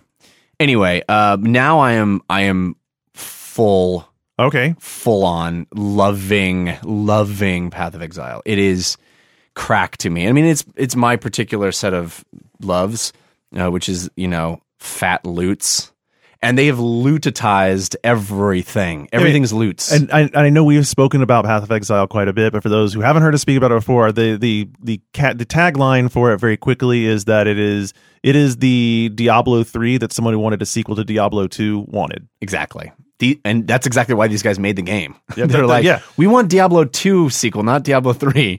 And said they made this, and it's friggin' fun. It is so fun. Uh, I think I put in like a 13 hour stretch over the weekend of Whoa, without, a thirteen hour stretch. without getting up from my chair. so this is why you couldn't go to the Halloween party. I was Wait, you legit couldn't go sick, to no dude. legit. Oh, I was sick. I was- I was you so seen me. sick. What I- a crock of shit. I was I was sick. sick. I was so sick. I did thirteen hours of Path of Exile. That's how you. That's what you do when you're sick. You sit, just sit in front The of your The healing computer. power of video games, Dude, I, I have I can get corroborating evidence. I was sniffling and Uh-huh. every, oh, I felt awful to going. I I wanted to go to that party. I saw the tweet. You know, you're like, I'm sick. I yeah, I was. I yeah, I I got better. Uh, anyway, it's like you know what healed me? he turned me into a newt. The healing power of Go Path of. Exile. Fucking, I don't know if that was intentional, but you nailed it. Go better. All right, let me talk about a little bit about What else about floats what's on water? So awesome about this game. Rocks, churches, lead, a duck. Sorry. it's Diablo. Uh, in, No, with it's a- Monty Python. with a bunch of starting classes, but their crazy, freaking insane constellation esque spreadsheet of a uh, skill tree system. Well, that was the part that they really, you know, that many people lamented not being in Diablo three, and these guys went after it hook like It is whole hog. No I mean, big deal. you can you can literally get to any skill point from any other skill point if you've got the points to get there. yeah, to me, it's sort of reminiscent almost of the uh, orb system out of Final Fantasy. Yes, yeah, it's it, it's interesting though. The the skill tree system in this game is are only passive skills, so they're only stat bumps and uh, things that aren't active actions you can take in the game. Those are loot.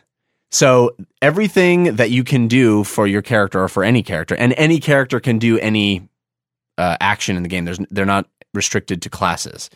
Um, is a gem that you socket into one of your pieces of inventory, so your headpiece or your weapon or whatever, and that's that system is really fun and really different, and that's really one of the big hooks of the game for me is playing around with that socketing system because the socket the gems are color coded so items that you get will have color coded gem sockets and you have to play that fun uh, either or game of like well this weapon is a little bit better but it doesn't have the right color of sockets for the gems that I've got for the for the skills that I want to be doing and the gems themselves level up as you play so you'll be leveling up your lightning attack or your whatever it is um, your you know poison arrow um, so, and then you can desocket an item anytime. So you can level up a gem and then trade it. And the trading system is all based on loot too. There's no gold in the game. So anything, it's a bartering system. So any item. which is actually tied into the narrative, which Yes. is kind of cool. It's very cool. kind of cool that they went to the effort to, you know, ju- not just do that, but they're like, oh, we, we can, this actually works. Yeah. Yeah, it's great. And and even with um vendors, NPC vendors, they'll trade you, you know, identification orbs or different kinds of scraps of things that can, can be combined to do functions in the game. So you're never working with currency. It's all just a bartering system. Really fun. Um, Let me, let me to give some reference here. There are seven character classes. Yeah. Which one are you playing? uh, well, I started as a Templar, but I moved over to Witch, and I'm really digging the Witch. Okay, so so tell me about the Templar. So first of all, here they are. They're Duelist, Witch, Ranger, Templar, Marauder, Shadow, and Scion. You start- Scion's uh, is the sort of uh, prestige class that you'd only get, you only unlock at the end of the game. Okay, so you played Templar, which I imagine was He's a he's a sort of clothy Oh, oh. dual dual two handed wielding uh, tank class. oh, wasn't what I expected. Yeah, he's a more like a paladin sort of character. well, he is kind of s- sort of a paladin, but but I mean, it's a, he's a tank. Uses two handed weapons. He's like yelling scripture at you while he. he actually does Oh, a little bit. Okay. Okay. And the witch is a So you- basically a mage. Like so what, a- what moved you to caster. Witch? Um, I was I was digging on Templar, but I kind of wanted to try a spellcaster, like a pure Mhm, spellcaster. mhm, mhm. And when I moved over to Witch and and used her sort of range spellcasting stuff, I was hooked. She's really fun. Except people always try to burn you. It's true. She's a witch. Burn her. It's like I had to do the callback. Yeah. Go ahead. Um, yeah. So the the only negative I would say about this game, and I it baffles me, and I wish I had asked the developers when I sat down with them why they made this decision, um, is there is no complete respec option in the game. There are respec points that you can do, kind of like Torchlight, uh, where they'll give you a few points that you can take back. But if you go and because the skill tree is so vast, you really have to know right when you start playing which direction you want to go with the skill tree. Uh, and if you make the wrong move and you're 30 levels in, like I am, roll up a new It's character. time to bro. play a witch. Yeah, roll up a new character. Um, Do you now? Have you, have you gone in and like sort of looked at the skill upgrade tree and yeah, every length for this new character? Well, do you Every- think that's related to their league system?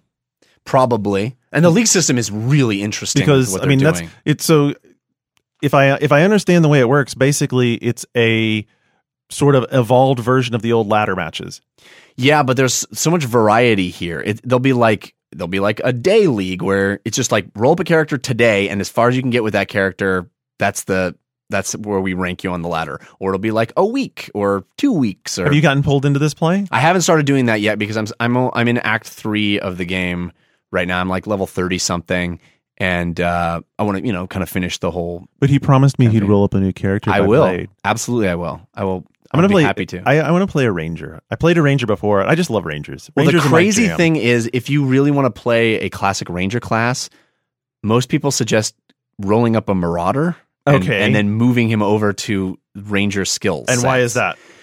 Because, as I said, every skill can be reached by every other class. Any class can reach any skill. Correct, it's just where you start on that vast map. right? So for some the the math foo that people use to figure out the most efficient thing suggests like I haven't played that class so I haven't really read into it too deeply Mhm. but they suggest like going with that class and and cuz he's nearer to skills that are more beneficial to you. Interesting. And that is my biggest complaint with this game is that you can't just jump in and start spending points willy nilly and have fun. Like, oh, that sounds like a really fun, you know, thing. Oh, oh more elemental because of the lack damage? of Oh, a cool. respec. Lack of a respec. But you can see. This is the thing: is you could play in league play, and you could go play a number of these daily leagues, and just you know what? Hell, I'm gonna I'm gonna do a Marauder today. I'm gonna try this, and Sure. then tomorrow you could go back. You know what? I'm gonna try Ranger today. I'm gonna try this. Right, but if you're playing your main and you're down the rabbit hole of thing and you go, "Oh, I really I don't really like this kind of play out because the classes play in such vastly different ways." But you can roll yourself back a certain degree. Mine not enough. Not enough. Not enough to to really change. Like if I want to play like a uh, a a lightning totem witch where you you throw down these totems and they spew lightning crazy lightning damage, which is kind of what I'm doing now. It's freaking fun. But then I'm like, ah, I kind of want to try like a like a fire frost witch. Well, guess what? I have to roll a new character. I can't just go, well, I'll try that to see if it's fun and move back. You know, Bro, commitments. You Yeah. commitments. I know it's hardcore. It's just Okay. like real life, man. I guess Yeah. so. When you commit to this, it's a it's a real deal. It And really- actually, I think, and I say that just in jest, but actually think about it. I think that a lot of people actually would would would like that, like the implications, Sure. because the hardcore do. the hardcore do. And then I get the counter argument, which is that it, it forces you, if you're going to be less time committed to the game, to spend time outside of the game, going into a wiki and looking at okay, what's the And that's what build- you have to what's do. the build order for the character I want to get here, or or you know what, you could let go of those those compulsions, say fuck it, I'm just playing and have a good time. yeah, you could, but then everybody talks about you know you get to the end game and you're screwed because you have zero So survivability. You, you may or may not be oh, screwed. Oh, that's so that's what it is. You can basically box yourself into it. It's not like rogue, like you were talking about Rogue Legacy with, you know, I don't know what I'm going to get in this upgrade skill tree, but whatever. It's oh, fun. Rogue Legacy is fun because there's no wrong turn. right. Yeah. In this, you can actually box yourself into a. Yeah, pretty- you're gonna run out of skill points. You're gonna Yeah. be spread too thin over here, and then all of a sudden you have no survivability at the end because these are all passive skills, so they boost certain stats. So if your stats low, you're kind of screwed. You know, Right. Right. Um, I will say this also: beautiful game graphically. Oh, just really, really wonderful. The enemies are interesting. and dedicated very, PC development. Yeah, free to play, free to play, and uh, I'm definitely have been hovering my mouse over that buy button of like some fun because it's all just cosmetic stuff. But the cosmetic stuff they've done such a great job. Hey, I'm, I'm all for supporting them. You know, my no one. I'm not even going to go back into that, but no one understood where I was coming from with my little weird off. I think I got it by the end. I figured out what you meant, but But yeah, they have they have tons of cool cosmetic stuff. I and I do actually applaud the way they approached their free to play system. So like there's this i'll give you an example of how cool the the visuals are uh, in one in you know in the section that i'm in there's like a jungle level and you'll be walking in and there'll be uh, certain apes that'll come down who have a skill to summon other apes so they'll like beat their chest and yell for other apes and those other apes will descend from the trees and so wow, it's far out. since you are you know from that top down uh, isometric perspective and you see the tree uh, trunks coming up into your view the monkeys like come from behind your view and scale down the tree trunks Oh, and then weird. descend on- on you That's cool. it's really fun and there's just a whole bunch of stuff like that where you're constantly you know going into new areas and seeing new cool cool things and it's Sounds it's really that diablo well. I'll just tell you this: Diablo three on PS3 still loves you too. i know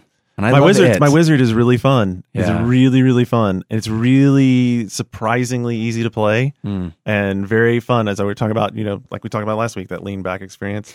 That dodge button is definitely tempting. I It like I like it so much because now what I'm doing is I can like click it on for 30 or 45 minutes, just kick back, put my feet up on the on the coffee table, play a little Diablo, and then I'm hopping back out, and it's just. I love it. Yeah, But I will get on the Poe. I will get on the Poe this week. you let me know, and we'll, I'll roll up a character with you. I, I I'm will do this blast because with I played in the beta, so I'm sure my login's still fine. I just have to update the client, get all Yeah. that kind of stuff done. Cool. All right, stick around. Uh, when we come back, since you guys wanted some uh, high level Pokemon conversation, Andrew has been uh, deep in the late game of Pokemon. No, no, I thought no, you said you were I- late. I thought you said you were late. No, I said I beat the first gym. You beat the first gym. Yeah. Well, that's not deep. I'm like eight hours into it. That's Yeah. Here I was teasing something that I misunderstood. Well, never mind then. Or you can tell us about your Pokemon conquest if you want to. No, no. I mean, I, I, I I don't think there's really much more to add to it right now. I mean, I've been playing a lot of games, Garnett. I, I don't have time for. Oh, Who's the I don't, I don't. I don't have time to enjoy games. God, I can't play games that I want to play. Who's the first gym? Is it Belushi or What? Duggan? Hack, Hacksaw Jim Duggan? Maybe. All right. I know that Jeff Mattas has played the Stanley Parable, so we'll come back to that. How about that, sports fans? You good with that? I'm good with that. All right. Yeah. We'll be right back. Satellites gone up to the skies.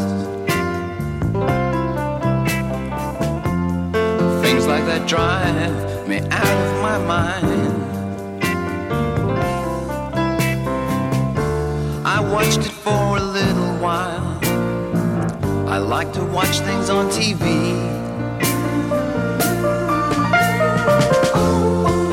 Satellite of love. Satellite of love. Satellite of love. Satellite of. Satellite's gone way up to. Gone before his time, or yeah, at least. Uh, uh, well, let's join the uh, many memorials for the fantastic and legendary Lou Reed. Set so much of uh, the the music future for the past four decades and in ev- place. even people that don't know Lou think they don't know Lou Reed know Lou yeah, Reed. yeah, that's You know, the that's, the, thing. really crazy part. So if you uh, have not, that's Velvet Underground. You can put them on Spotify, as Jeff Green suggested. I'm sure you all know who Jeff Green is. Go back and check his tweets. I, I don't. He may have had a playlist in there as well, but if not, just start at the beginning. It's it's really fantastic, timeless, timeless stuff. Yeah. Um, gone this past uh, October 27th, 71 years old. All right All right. happier topics. Uh, people were very excited this week about the Stanley Parable. Yes. Indy Jeff Mattas seems like the perfect person to tell us about Stanley's Parable. I looked up, by the way. I looked up. We covered the Stanley Parable on the August 23rd, 2011. I know, right? Yes, that was the that was the beta. Yeah. That's that was the That's how, but that's how long it's been. Precursor. Yeah, yeah. no, it's it's it's been a while. So, uh, when Jeff sat down to play the Stanley, Stanley Parable, he wasn't quite sure what to expect because he'd played it before. No, actually, it's uh, the remake. And this is basically a full blown version of the concept that they they did. So, you know, if you haven't played the Stanley Parable demo, uh, or or sorry, precursor. Now, there's th- there's actually three Stanley Parable properties. There's the Stanley Parable original thing Okay. there is a demo on Steam which is not it's a the wholly game. unique, yeah, Yes. experience. Is it still basically the concept of what would happen if the Source engine crashed into an adventure game? Sort Kind of, yeah. It- it's yeah, it's basically they took that concept and blew it out. So when you play this thing, it is you know, and it's very basic. It's a choose your own adventure. You're presented with a series of typically binary choices. Do I go this way or this way? Do I press the button or not or whatever? But they all tree off into this sort of web of possible endings and things that you that you can can discover. And the end result is because the story sort of goes based on how you are playing it, how you are delivering it. It's not so much a I mean, the end result is it, it shows you a story that you have sort of authored. It's almost like looking in the mirror a little bit as a game player. Now, if you have been playing games for a really long time and and long enough to know, you know, a lot of different properties, a lot of different inside references, a lot of mechanics and stuff, there is just a wealth of really great and smart things in this game to discover that are commentary excuse me, commentary on uh, a lot of a lot of those things. Yeah, I mean, it's just even to the point where, um, without getting too spoilery, I won't tell you about the specifics. But there's an achievement that I saw in the achievement list for Steam, and I was like, oh, okay, that that's a really weird achievement. That looks really easy. And you go into the game and do it, and it turns into this like, you know, sort of ten minute referential thing where the narrator's telling he's like, oh, you didn't think you'd get an achievement for that, did you? I mean, that's too easy. And so he creates this whole spins off in this whole other series of tasks that he gives you. Um, and it's it's things like that where it's so playful and it's so uh, surprising. I mean, there are references to other well established franchises. You can end up in other game franchises uh, while playing. It's it's it's really cool. I mean, it it definitely is an interactive narrative. It's not, you know. I mean, you can win the game, I guess, but it's not really about that. It's about the experience and it's about all the commentary that it makes on the state of gaming today and all the systems that we use and and and what we've sort of uh, you know know as true in games when we approach a game you like you expect one thing based on your past experience and then it completely flips those those things on its head so it's a very in fact i'd be reticent to talk about it uh in any sort of detail plot wise because that is the game Well, I guess yeah. I mean, one of the things I was curious about was, I guess, the promise of this update, remake, whatever the heck you call it, Mhm. was that it would take what was originally a mod and, and add a lot of new content to it and and more options. And, and Yeah. having played both of them, did you did you feel like well it was? I, i've played through it probably four or five times different endings each time did you feel like this one was bigger or more expansive or or Well, there are definitely paths that that you get in, into, and and you know, I don't think this is spoiling anything, but if you basically just get into the game and do everything the narrator says, you get to the end really quickly, and it's you know that is one of the endings. But there's, I think there's something you know approaching thirty different endings in this game. I don't remember the exact count, but it's it's fun because you get to these things that you recognize as binary choice points, and then as you're playing through it again, you're like, well, I went this way this time, but when I go this way, it gives me two or three other choices.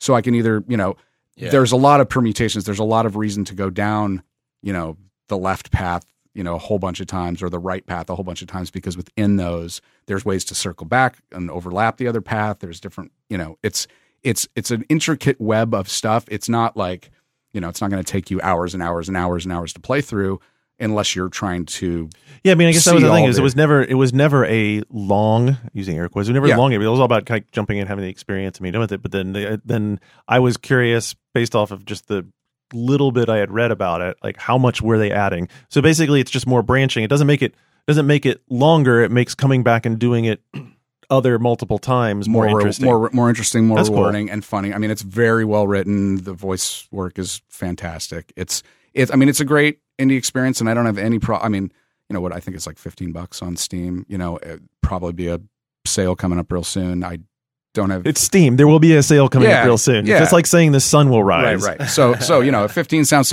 It's if if you are a fan of video games and been playing them for a while, there's really no excuse not. Yeah, because check of the fourth out. wall stuff, because of the breaking the Yeah, fourth wall yeah, stuff, which is cool. It's also just a, a brilliant idea, well executed, and deserving of attention. It's Yeah, it's really it's really smart, and it's it's again, you know, it's not your typical game, but that's why it's so great.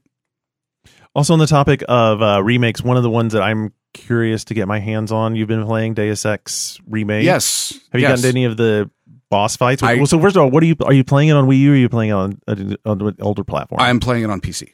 Oh, you're playing on PC. Okay. Yes, so I got So you got the custom. You got the like the five buck deal. yeah five dollar deal because I already had the DLC and stuff, Does and the PC version support any second screen stuff though? I don't think so. Hmm. Not that not that I saw. Um, unless that's to come. Anyway, I, I played enough of it to get up to the first boss fight because I know that's that was the big. That's thing. the deal. It's like Yeah, so was- if those are unfamiliar, the Deus Ex, Deus Ex Human Revolution was wildly widely heralded as a return to form for Deus Ex outside of the boss fights, which And- were done by a completely which- different team, and like yeah, it was just uh, yeah, they lost they lost the ability for you to make choices. Deus Ex is all about how do I choose to level up my character, and then how do I play based on that. Am I combat heavy? Am I stealth heavy? Am I trickery? You know, am I tech heavy? And then you got to the boss fights, and there really was only one way through them. So they responded to that since they were doing this Wii U version, and they brought all those boss fights ba- fights back in house Mhm. to rework them themselves, and then decided, oh well, I guess we could put it out on PC and and 360 and PS3 too, the redo of the first boss fight, which is Barrett, the big cyborg dude. which you saw a million times in demos. yeah, and stuff like that. Um, is better. Uh, there are more options. If you saw it, it was the eyes that betrayed him. yeah, yeah, it was Better does not mean good, folks. So, so, well, it's okay. Look, I was really not a fan of those original boss fights because I, I tend Okay. to go, I tend to go totally stealth. I tend to try not to. I don't carry around a lot of guns and ammo and stuff. It's just my stealth and my.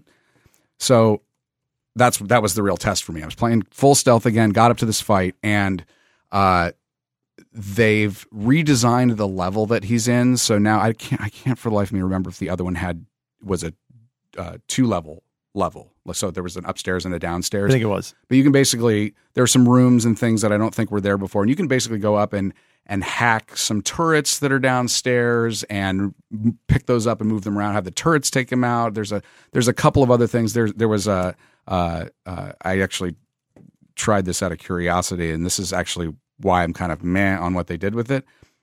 If you just have a stun gun, you can basically you know walk right up to him, shoot him in the chest, and you shoot, and then he stuns, and it takes about the same amount of time to reload. You stun him again. You do that 20 times, and you win the boss fight. And there's no challenge to it whatsoever. It's just like zap, zap, Hmm. zap. That and what, seems what- almost sort of broken. and what they well, what they did was they made it so that if you all you have is a stun gun, it's still a viable weapon to get through. Um, now, surrounding the area, there were some some like closets that you could hack and open up, and there was just tons of guns and ammo in there. I think that was s- similar to the way it was before, but it seemed to be. Uh, like I didn't see an actual, and it may there may be a stealthy way to beat him, but but it's not really. It doesn't really present itself that way because you have a cutscene, the boss fight starts, and all of a sudden he's gunning straight at you, and you can like run and hide and climb upstairs. and so let us hope that the later ones are a little Are- are more a little better. sophisticated. Yeah, yeah. So it's it's it's a step in the right direction, and it really just makes made me go, yeah, you know what? If these guys had started done this from the beginning, they might have had, we might have ended up with something really really cool in the boss fight arena. Well, a- you loved Human Revolution.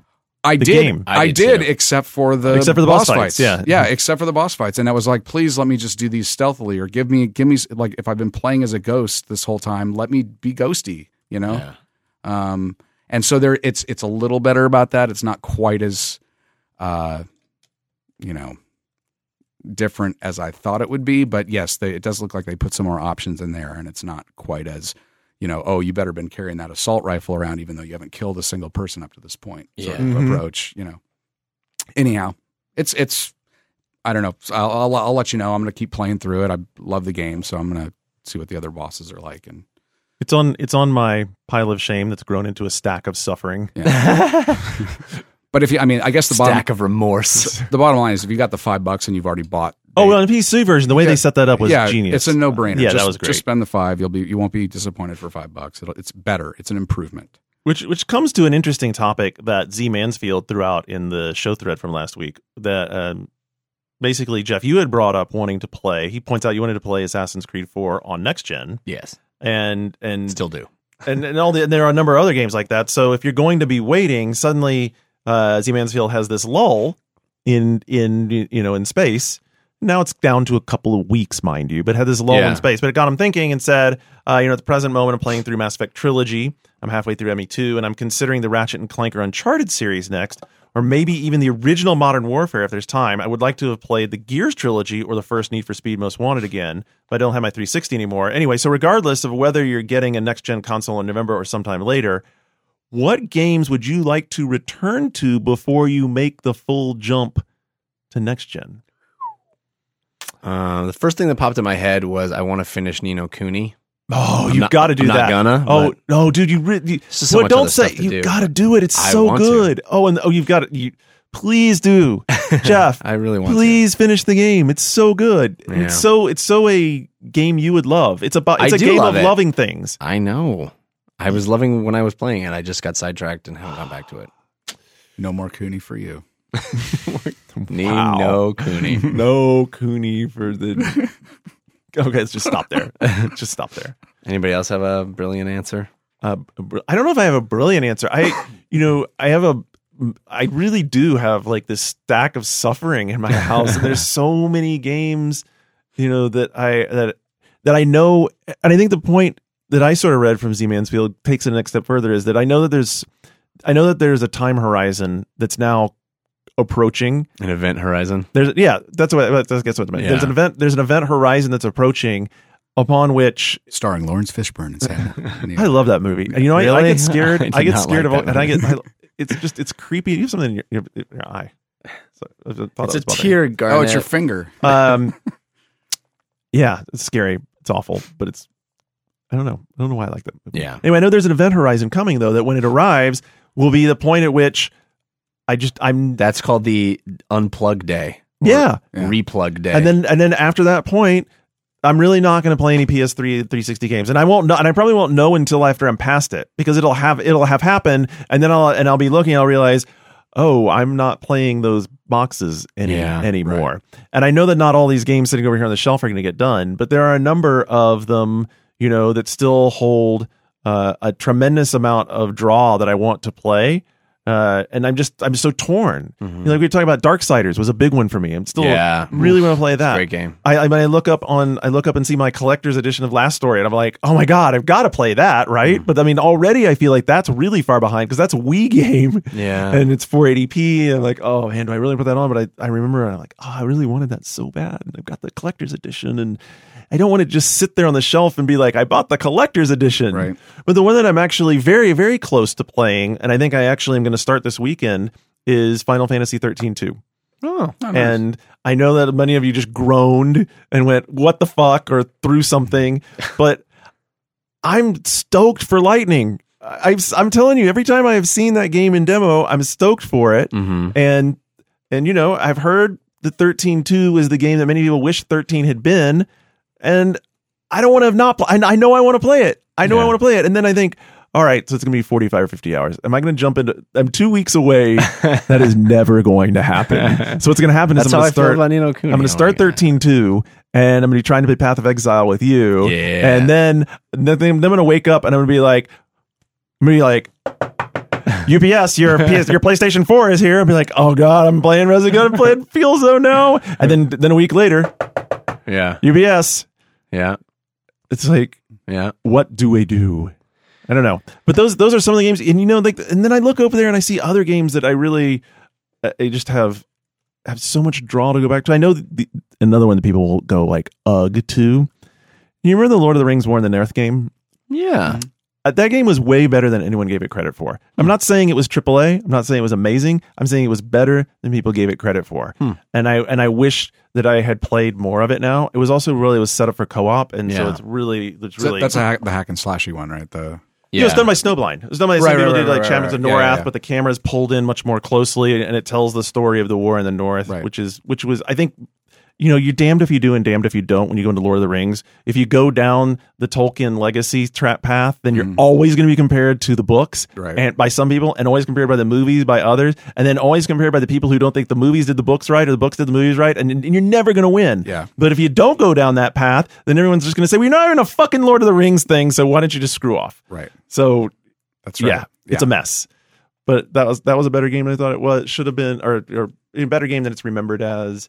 Um, I wish I knew you were going to bring this up. I would have looked in my drawer and been like, because you know, there's games. oh, you don't know all those games that are sitting there? No, I put them in the drawer so they don't stare back at me. You know, you know what I want to play that I'm never never gonna probably see is I want to play Mass Effect three with all the DLC and the ending and all that stuff. Interesting. Yeah, because I played Mass Effect 3 on Wii U. So Why'd you do I- that to yourself?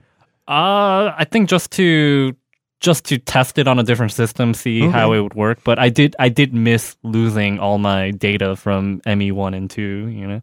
Oh, I also lost my 360 hard drive. I think that Oh. that, that, that also How'd you that- lose a hard drive? Uh, from the move, from the move over. I just Oh, I, I kept on looking around. I'm like, where did my Xbox hard drive go? I was really really bummed out about that. so. What about the, any other games, Yoon, for you that uh, you would answer this question with? Uh, I don't think I would replay anything to be honest, just because Not replay, like something you may have missed that you regret missing, wish you hadn't missed. God of War three, I missed that. oh, that's a good game. It's a good game. um, that is a good game. Yeah. really surprised that I missed that. Uh, and actually, this year I haven't played Tomb Raider yet, or Bioshock Aw. Infinite, or you know what's Grand crazy Auto is I would recommend Tomb Raider first. That's Yeah. cr- I never thought I would say that. so but- there a lot of. I mean, this this year of out of all years in this gaming generation, I've fallen so far behind in terms of AAA games. I can't believe you just named three games that I played all three of them and you haven't. So, yeah, I Crazy mean, talk. essentially, essentially, if I'm not reviewing a game, I don't I don't play it, which is really And he's played like way more Wii U games than any of you could add I've- all 3 of I've- us combined. I've and- played more Wii U games than people at Nintendo probably have. So, like I, I don't know. I, I, I'm, I'm, I super love my Wii U. Uh, I just wish um, they had more games. but, yeah, but, but yeah. Uh, yeah. There, that, that's that's already a, a pretty big list of games. pretty to play. big. Yeah, you got some heavy hitters on your list. Mattas, anything else? Man, I, I you know, I can't think as of far as far as stuff that I missed. Uh, well, I you know I never did finish like uh Red Dead Redemption's Undead Nightmare DLC, Mm-hmm. which is Hmm. the zombie stuff. Actually, that might be a good Halloween night. Well, that would be a good Halloween night if you got it already. Yeah, fire I, mean, up. I got it. I just gotta gotta play it. But um, yeah, there, I mean, you know, there's some stuff that I that I'm like, wow, I, I'd like to go back, like Far Cry Three. I'd like to play again, but I got that on PC, so I'm not too worried about that. Like, Yeah. there- there's a few things where, you know, I'm like, well, I haven't finished that. Like, I, ne- I never finished Devil May Cry remake, but I'll probably or reboot, but I'll probably go do that. You I didn't finish the new Metro game. I could play that. Oh yeah, last Oh, yeah, you should do that. it's on That's good. PC. It's on Yeah. That is really good too. Um, You know, my my other one that I and, and I've struggled with these games so many times is is the wealth of Bethesda role playing games that I get into and lose the plate pace on. Yeah, man. But I think probably Skyrim is the one. Skyrim is the one that. and you can. It's been on like Steam sale for like. oh, it's not like I don't have it. I mean, Yeah. it's, it's just But sitting you can there. play it on PC. It'd be even better. Skyrim Mod it up. and then hmm? Modded up. Mod it up. mod it up. There's like graphic mods and. oh, all kinds of right, fun right, stuff. right. Oh yeah, is that Macho Man, come and get you. oh, yeah. that would have Why to is be that dragon doing that? All right. Well, I mean, I'm, I'm really curious. Those of you out there, if you're if you're thinking about it, you know, maybe not just this two week lull, but it but the event horizon is coming. It's out there. Who knows how far it is out there? But before it arrives, what what what are the, some of the games you would either think, you know, I want to replay this, or I didn't play this and I want to play it. You know, and you know, are you going to start prioritizing? Are you going to start, you know, A B C binning your your stack of shame, your pile of shame, your stack of remorse? Yeah. graded by tears. Well, I think we should revisit this. Actually, you know, another thing, Jeff, is people have asked us to bring back cannot afford. Yeah. I'm down. So we could, I- we I- could, we could, we could sort of combine. We could combine these two ideas. If you guys start building up some of these uh, lists in the show thread, Hmm. then we can, you know, we can sort of Jeff and I will go through them. We'll call them, and you know, maybe. We'll, I mean, I'm not guaranteeing we'll play the entire game if we haven't played it. We could kind of dive into them, sort of, and give you, uh, you know, some Some new some gen, weekend gen. confirmed cannot afford takes on these things. yeah. All right. Um, before we uh, before we get to finishing moves, I know you guys have also been playing this game that's very interesting to me on your uh, iPhone or, I, or iPads. Device Six. This game should be interesting to you. It's one of the most interesting iOS games I Oh, have that's why I'm ever intrigued. played. Yeah, yeah. Some, well, okay. So the developers got a great pedigree. It's Simogo. So they they've done uh, Beat Sneak Bandit and they did Year Walk, which was also really I didn't play Year Walk, but I played Beat Sneak Beat Sneak Bandit. You was play- badass. I love Beat Yeah, Sneak it's fun. Bandit. Yeah. Really clever too. Yeah, and they're all completely different games. They're like you would not really know necessarily that it was the same developer, other than that they're all very high quality. Okay, so what is Device? So six? device six. Let's if someone said text adventures can't work in the modern era, you go device six. Yeah, motherfucker. Uh, Wow, you're and- really rude to that person I was asking. Yeah, You- I know. I kind of have a chip on my shoulder sometimes. um, unless it's your dad. Then it's, yeah, and then you're like, that's an accurate description. Yeah, Dad." yeah. Um, it's not very polite, but it's accurate. Yeah, so a text text adventure might not seem uh, like a very compelling descriptor, but it is apt. It is a a, uh, a game. It is a noir uh, detective kind of setting, um, and you are reading you are reading it, but how you are reading it is so fascinating. Yeah. I don't know how these guys came up with this. So many so many brilliant little touches. Well, they use they use the device yes, uh, to great effect. So so you're not so you're presented with a wall of text maybe, but you're scrolling the text to the right, and then maybe the text is starting to like you know Turn, well, if turn you a turn a corner, if your character turns a corner, the text itself turns a corner. So you then rotate your eye device Yep. to follow around that What? corner, Yep. and you continue scrolling. So it's a constant scroll, but you're scrolling in different directions based on the orientation of the room to read the words. to read Yeah. the words, and then there'll be like little graphical bits too. So if if she sees something through a window, It'll that's show- yeah. You you will like pass as you scroll. You will you will scroll a window past something, and you can go back and forth and kind of try to see what she sees through that window. Oh shit! I'm totally playing this game. Oh, It's, it's it's it's well, well, we haven't even gotten to like no, I know. the, So- the real shit. I'm, I just pulled I just pulled up the webpage for the for the developer Simogo and and I'm looking at this some of the notes and stuff. I'm like, this is this is using the device in in a way that makes the game richer and cooler. And you go you go I couldn't do this Exactly. I couldn't do this on other platforms. and Exactly. all all of their games do that. They Yeah. that Yeah. is one of their design tenets is is to to really so again, go to the goals Yeah. cool shit. But I was just like, So- wow, this is amazing. that is all just set up to the puzzles, which are melt your brain. They're they're melt your brain, and then you then you solve one, and you're like, Oh, I'm so kind of an obvious. idiot. Yeah, yeah. But it's so it's it's really requires your attention and requires you to it, it, it you have to approach it in a way that you've never really approached any other kind of game before. At, It- at it- least not in the past decade. Right, yeah, Right. exactly. Right. Like I was telling Jeff before the show, like this is the first time in I don't even remember how long. Maybe when I was making maps on graph paper for Metroid. Hmm. Uh, you took back at- notes. yeah. Take notes. Yeah, Yeah. exactly. Because you get to a point where you're like, okay, this is not presenting me with the answer. It's not telling me to press the red button to continue. Like, Right. like it's actually making me. I'm in a circular yeah, area. you get where, to a you get to a stopping point and you're like, uh, why can't I go on? Oh shit! There's a lot. I was door. Supposed to I- have to. I was supposed to have been paying attention this whole time to all Right. the shit to know what to do next. Right. And, and, so you can scroll back and Yeah. reread it and stuff, but it's like, it, def- it definitely is something where, It asks of the gamer a little more. yeah, you will not, I, I would, I would be very surprised that to find that there were a lot of people who actually solved this per- first puzzle without taking a note or two. Yeah. Oh wow. and it, it, it's dripping with style. It's well written. It's unlike anything you've ever really. I, I think it's so interesting the way it uses the device. I would say, you may disagree with me, Jeff, No. but I would say I prefer it on the iPad. It was clearly made for the iPhone. I think. I mean, it, it, Oh, I've been playing on iPad. oh, you have. Yeah, yeah. And that's, and that's perfect for me because I think it's better because it, well, you can because I tried both. Go ahead. Isn't it too small on the iPhone? it's a it's a i think it was really um intended to be uh, usable on the iphone Mhm. um but uh yeah i found it to be so much clearer on the ipad just for the extra real estate and being able to sort of absorb that information in a way that was that was clearer you Yeah, know? no, that I, I I would tend to agree with you. I've I've not seen the iPhone version, but but yeah, the big screen real estate definitely helps. I think. well you get you get both versions when you buy it it's four bucks Yeah. Oh, okay. It's, It's three ninety nine. Yeah. yeah four bucks Three ninety nine. Uh, No, says three- the, so it's uh, on- app development um but and, yes. and if you also if you haven't played Year Walk, you should definitely check that out because do it is it is very creepy and weird and actually a really good Halloween game. Also fighting for your four dollars today is uh, Bit Trip Run. Oh, So yeah yeah. So No, lots of this good stuff is on the uh, on the really cool, store. really cool. I think you'll dig it, Garnett, and I think anybody. Device six, I, I'm I'm I'm in. yeah, It looks like I'll uh, be down on this definitely. It's so f- fun when you see a game that is is just wholly original. You know, it's just like wow, that Wholly they thought of something. Yeah, Yeah. they thought of All right. something new. Well, I'm going to press you guys, put on your thinking caps, and go with something wholly original for your finishing moves. Finishing moves. Appropriately spooky for the day after Halloween. All right, uh, so EA, oh EA, they drive me crazy.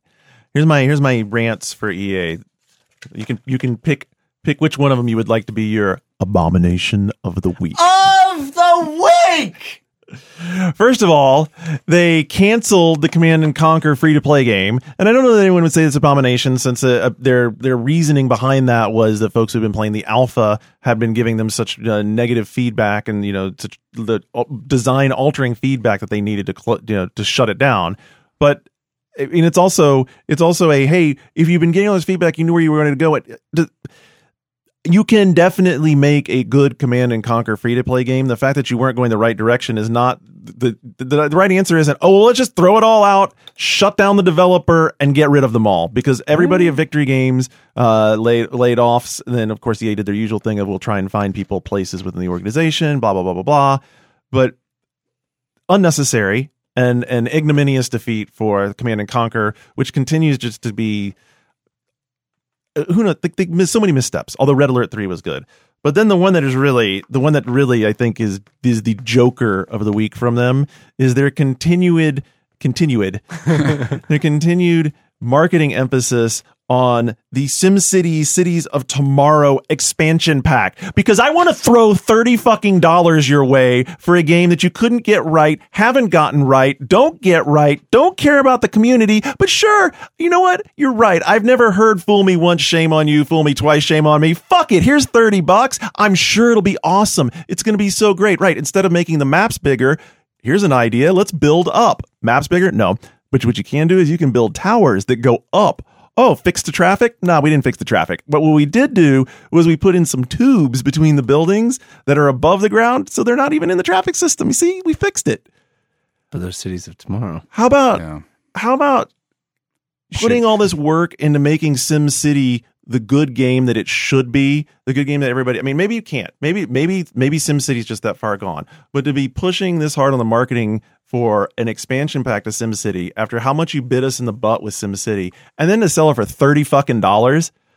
I mean, I can do. I can buy a lot of shit for thirty dollars in the game world. I can. I could buy half of a AAA game, and it would probably work out of the box and be good a year later. Ouch. And and for thirty bucks, or I could buy I could buy Stanley. I could buy Stanley Parable for me and for somebody else. Yep. Sorry, I, uh, I got I got rather ranty there, but the whole thing is just it's just it's so frustrating because I loved SimCity. I had such high hopes for SimCity, and they're on patch number eight. They or they patched it eight times now. They're working on number nine, but they still they just still seem unable to get over the hump of getting it up to the point where it feels like a full fledged good Right. SimCity game. All right. You gonna, you gonna Wow, make it? slash Oh, rant. does it feel better? Sorry, I didn't. better? I didn't know I had all that inside I of have a lot in there. Who would like to go next? I can go. Uh, I have two quick ones. First one is, uh, hey, check out newest, latest, best. yeah. Uh, it's uh, you have the SimCity expansion on the best part. yeah. no, uh, Mattas was on an episode. Christian's been on. Christian's been on. Yeah. Uh, this week, Guess uh, who hadn't been on? You will be on, sir. You will be on. Uh, this week, uh, Alex Albrecht joins me, Oh, and we're talking Cool. about Ender's Game and um, Legend of Korra season two, and uh, and I talk about uh, Batman. So it's good. Uh, the other thing is, this has been a really good month. If you're following my Twitter feed, perhaps you have seen a really good month for Geeks and Sneaks. Man, bravo to the audience. I love everybody who uh, sends me their Geeks and Sneaks accomplishments. I that is nothing makes me happier. Uh, Geeks and Sneaks, of course, is uh, my my little sort of personal campaign to get people up off the couch and doing stuff. It's fun. You can be into video games and also be healthy. Uh, and there's so many people lately that have been sending me, you know, they did their first 5K run. They did, you know, they're inspired to do really awesome stuff uh, that helps them out, lives a better, more healthy life. And I'm just couldn't be happier about that. So continue to send me if you're getting involved in that stuff. Use the hashtag and continue to send me uh, on Twitter your accomplishments, and I will be happy to retweet them because it's just the coolest. Good stuff. That's awesome. Andrew. So I fly a lot. You have a cape on right now. Yeah. Um, and when I don't want to do it myself, I like airline. I like airplanes to do it for me. So Delta, they, I, I've Wait, wait. You said airplanes and then Delta. yes, Del, Del, Delta Airlines. Uh, they have a shuttle service between uh, San Francisco and LA, and it is now the only way I, I will fly between uh, those two They cities. do. Yeah. Delta. What do they fly? What? They fly like regional jets. Yeah, yeah, between uh, SFO and uh, LA. Why is that the only one you'll fly? The service is cr- uh, great. So Wait, they, you're talking about Delta. Yes, this is Delta. so, uh, before you board the plane, they'll have free newspapers for you to take. You know, Wall Street Journal and all that stuff. Okay, that's cool. Uh, then when you when you board the plane, this is in economy as well. They will give everyone like a small snack, so it's like hummus with vegetables and and, and It's like- a forty-five minute flight. it's a forty five minute flight, and the the kicker, free booze. What? Yeah, they'll give you wine or beer, or whatever. There's so What? Yeah, yeah. How much is this? it's the same. It's sometimes cheaper than the other airlines too. Yeah, I'm maybe it's because it's new uh, and they're trying to be competitive with it. But you know, I, when I either way, I, I don't drive. Uh, you know, when I get to San Francisco or when I come back to LA, I don't have to drive. So I'm fine with getting drunk on a 45 minute flight. if if if the difference between I'm fine in drunk on forty-five minute flight too. yeah Listen, this flight was fantastic.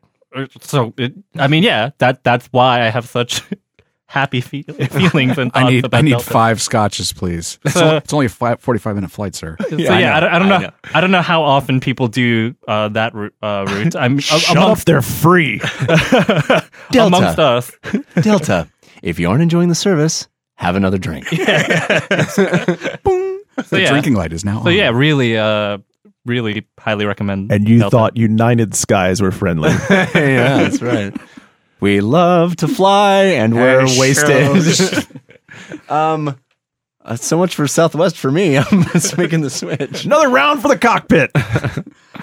All right. Okay, and so uh, my just a couple things from me, I guess. Uh, one is uh, GTA Online uh, Weekend Confirmers crew is going strong. We're getting new people in I there all the time. Yeah, I added Uh, a bunch of people in the last week, so I think People we're- having a hard time finding it. I've been It's- ju- okay. So it's Weekend Confirmers is what you want to search for. because that sounded right. Because weekend confirm doesn't sound like a Right. crew name. Like you, we're like Yeah. the weekend confirmers, man. Yeah, That's like right. it. So so uh, you know, send an invite. I think we still got some open spots if you're interested in getting on there. Garnett or I will approve them.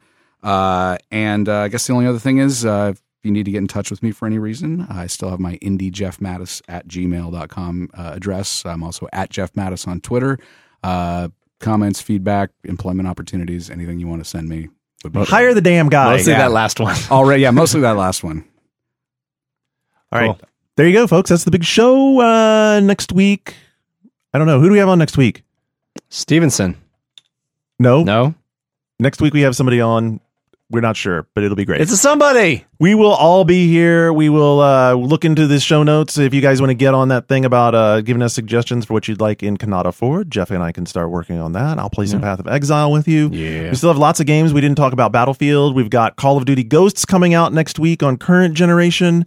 Would have been great for a Halloween release, right? Would have Right. Oh, I get Uh, it. Ghost. Yeah, yeah. yeah. So, you know, second time the world is going to end in a first person shooter in two weeks. Oh, my gosh. Oh, that's that's a lot of saving of the world. That's I a lot of saving of the Yeah, world. you know what to do, right? Yeah. You, My goodness. you know what to do. All right. If you're going to stick around for the tailgate, we'll be uh, right back on the And other if you hate football, this is the time to turn off your iPod.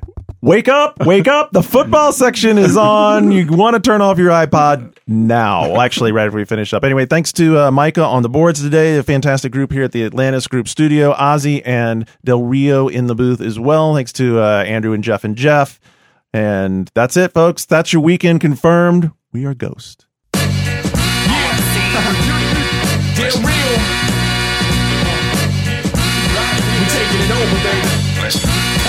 Check it out. They said I never made it. They called me Zip Zero. But now I'm a lieutenant in this hip hop bureau. There was a time when I was riding the vine. But then they called my number and I'm ready to shine. I sit back, relax, ready to go. Put a little swagger with my sick ass flow. Now I rock the stages and I do it with ease. For blowing up from promoters overseas. Fly me out, put me up in the condo. No complaints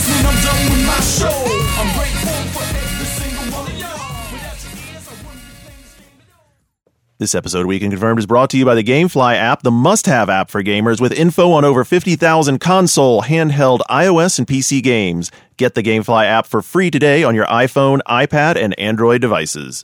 Jeff and I uh, we're just lamenting that our fantasy woes have been many Getting our this season. ass handed to us. I've had the worst. I I I'm not even going to tell you. So I have one league that I think of as my as my money league, and that's the league where I actually have like serious money involved. Not mm-hmm. serious money; it's like a couple hundred bucks, but yeah, Well, relative, serious relatively serious money. And I am humiliated by the lineup I had to start last week, simply due to injuries, injuries, injuries, IR, IR. I know. buys. It's been a I, that team is decimated. year. Decimated. That team has been absolutely decimated. But even here, uh, elsewhere, I'm not doing it. So in the uh, Final Fantasy, in the Final Fantasy, in the Fantasy Football Confirmed U League, I'm sort of uh, dead.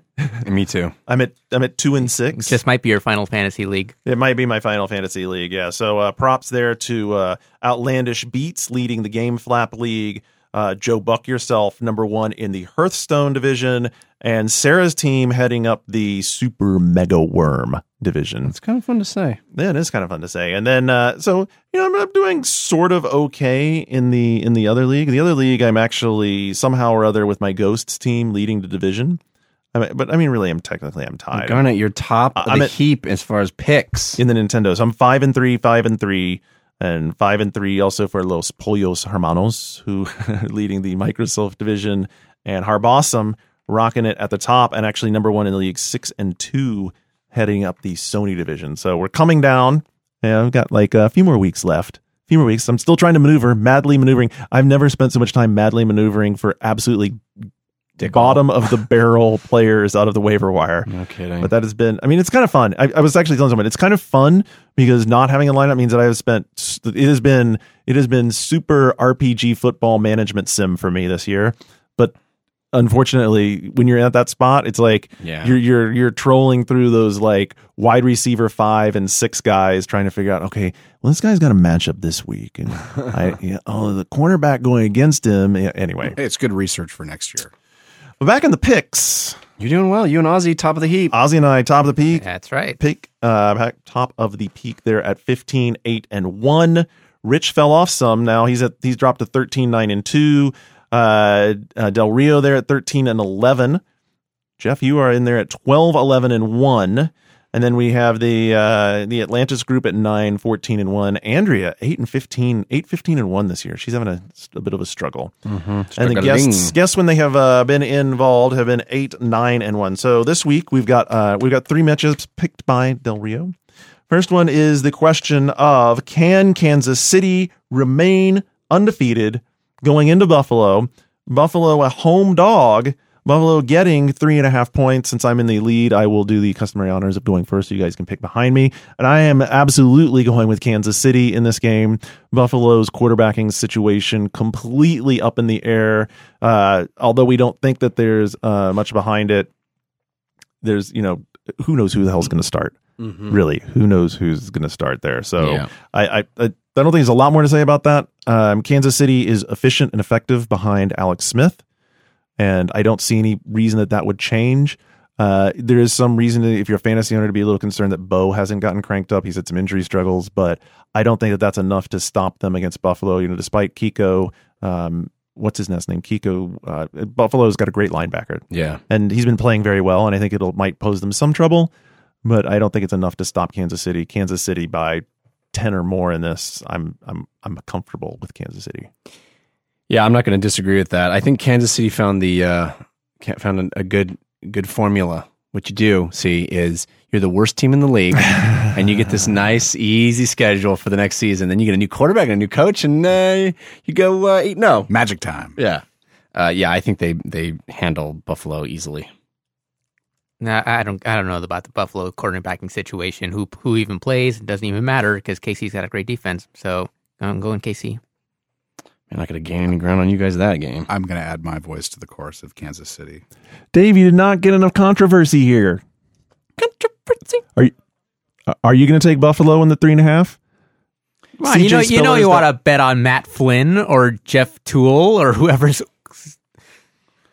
Uh, you're taking about Dave, who went 0 and 3 last week. Let's point out, picking Buffalo. That's what happens when you get married.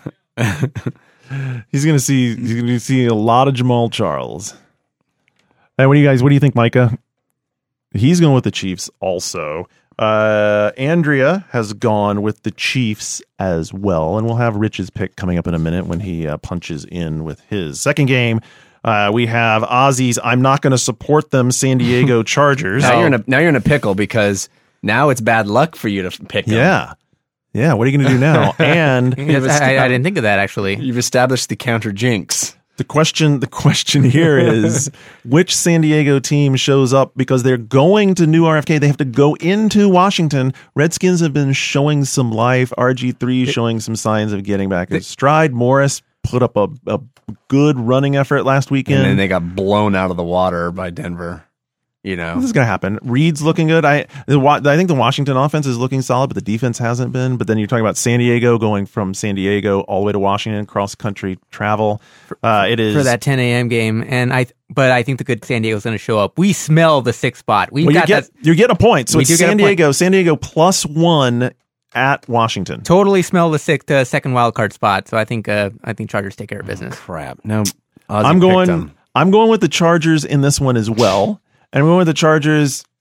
And this is what's going to be my. I'm going with them, and it's going to be my downfall. The reason I'm going with them is because Rivers to date this season has been playing, you know, in top 12 quarterback territory. Very under the radar. He's been really good this year. and with where the Washington defense has been and the and the options that he has to get the ball to with Ryan Mathews starting to show up, Danny Woodhead figuring into the offense as the great counterpunch out of the backfield for receiving. I, I think that they've got more than enough horsepower to beat them. The San Diego defense may not be what it used to be, but it's good enough to slow them down. San Diego outright wins the game. I'll take the point though. San Diego in Washington. You, you think they're good now? Just wait till later when they get Denver and KC. We're we're ready. We're ready for them. Mhm. Oh, I wouldn't pick them against either of those two teams. But it's- what do you think here, Mr. Cannata? I have made the mistake of picking Washington so many times this season, and they are never fail to screw me. And yet, I'm going to not learn from that mistake. Here's the thing Washington put up points, Yep. and at home, San Diego comes in, maybe not feeling as good as they should. I think uh, it's a high scoring game, and Washington edges them out. Uh, so I'm picking Washington. All right. I learned to regret it. And I want to, and on top of that, I want to pick up a game on you guys. So I got to go. I got to make a move at some point. That is a that is a that is a legitimate, although dangerous way to go about it. Definitely. And uh, what do you guys think there in the booth? Dave. We got Chargers for Micah in the Atlantis group, and Dave is going to go with. Dave is going to go with damn it. Damn it is not an option. The old damn it You pick. just got to crunch some stats in the booth. Really. yeah, he's uh he's running some numbers. There's a blackboard in there. He's got X's and O's out. What what are you doing? Where are you going? Seattle Dave? is not playing in this game. Oh, he's going. He's going Oh, with the Washington Redskins. All right, Nice. let's get caught up with Rich and see if he's uh, licking his chops from falling a little bit off the pace. Here is Rich Grisham from the Operation Sports sponsored podcast, the Press Row podcast. Great place to get all of your sports video game knowledge. Great podcast pulls together uh, luminaries from Kotaku. From uh, Operation Sports, clearly Pastapadre. Rich takes care of business there. Here he is with his picks. All right, thank you, Garnett, as always. Much appreciated. Hi, everybody. Rich Grisham here from the Press Row Podcast, brought to you by Operation Sports. What do we got this week? Uh, first, you got the Kansas City Chiefs. My old head coach, Andy Reid, heading to Bu- Buffalo, getting three and a half points. I'm going with the Chiefs. At some point, their magic will end, but it won't be here. Up next, you got the San Diego Chargers getting a point at Washington. I think RG3 is going to do something here. Uh, probably not smart, but I'm taking the Redskins. And lastly, you got the Indian, Indianapolis Colts heading to the Houston Texans, getting three points. I am going with the Texans, and that uh, three points they're getting. All right. As always, thank you, Garnett, and uh, the entire Weekend Confirmed crew. We love the show over here at the Press Row Podcast, brought to you by Operation Sports. Thanks, and we'll see you again next week. All right, Rich, thanks very much for that. And we're going to, as you already heard a little preview there, we have the Texans at home hosting the Colts for Sunday night football with an array of wild cards, beginning with uh, Matt Schaub being healthy, but the fans of Houston rejoicing because they've made the de- decision that they're going to start Casey Keenum. Yeah. Casey Keenum starting over Schaub. Schaub's Crazy. nothing. He's he's healthy. He's fine. But Keenum earned a little respect with a a decent, you know, 270 yard outing. Mm-hmm. So the Texans are going to try that. Looks like Foster is going to be a scratch. Although, well, Foster and Tate are both allegedly game time decisions. Foster has not been practicing really at all, so I mean, he's probably out. Mm-hmm. Foster's nursing four cracked. I mean, uh, Tate's nursing four cracked ribs, Yeah. but has been practicing. So you know, who knows who they they brought in three new running backs. Who knows what the hell is going to happen there? They're a mess. They are they are sort of a mess, but they are a squad with some pride. Uh, they're getting three points, And they're at home. They're getting three points at home on Sunday night.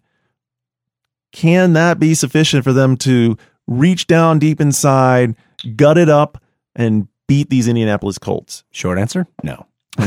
Okay, Yeah, yeah, the Steelers have pride. It doesn't mean they're any good. All right. So uh, I'm picking Indy. I'll, I'll just jump. You're right out taking- there. you're taking I, the I think Indy is going deep in the playoffs. They're a damn good team. no more Reggie Wayne. no more Reggie Wayne. Doesn't matter. Okay. I mean, they wanted to be a power running game uh, Yeah. team, but so far, Richardson. Richardson. has been a huge disappointment. Well under three yards per carry average. He's just the, the, the you know you're getting to the point now where you have to start thinking maybe maybe the problem is Richardson, not the team he's playing for. Still, I'm just making the arguments. I'm just throwing them out there. You still have Andrew Luck, who's a very efficient and effective quarterback, though not Mhm. putting up the numbers like he did last year. they're putting up W's. He's de- and that's what's most important. Yep. I'm saying all this. I mean, I'm taking the Colts because I think the Colts will win by more than three. Yeah. But I think that there, I think there is a reasonable chance that at home, with some enthusiasm from the fans, that the you know the defense could get their act together. Keenum, he, he just he's just got to be effective. I mean, you still have Andre Johnson on this team, Yeah. so it's not like they're just They got You know, no, no weapons. Yeah. Yeah. Uh, I'm going to go Indy. It, It, it's too much for Houston to overcome. Yeah, it's a Indy. Indy. Also, Colts for Jeff Mattas. Well, I'm Indy. Jeff. Wow. You are indie Jeff. Yeah, he is true. Indy Jeff. there you go. He is Indy Jeff. Micah, where do you think? Micah has the Colts, and Dave. You go ahead. You got to make a move. Make you a move, Do it, brother. Make a move, Dave. Make a move. Make a move. He's taking. Wow. Uh, u- Colts also. unanimous. Uh, and by, by the way, Houston gets no love. to uh, to catch up, Andrea. Andrea has the Redskins Shit. I have the exact same picks, Andrea. and the Indianapolis Ah. Colts. That's okay. It's okay. She's gonna have a good week this week. All right. Good luck, everybody. Hope your teams do great. Hope you have a fantastic weekend. And remember, you can start counting down the days now to your consoles. You don't have to worry about anything else. It's almost here. Football season's getting into the thick of the playoff races as well, which is going to be excitement. Mm-hmm. We'll be back next week.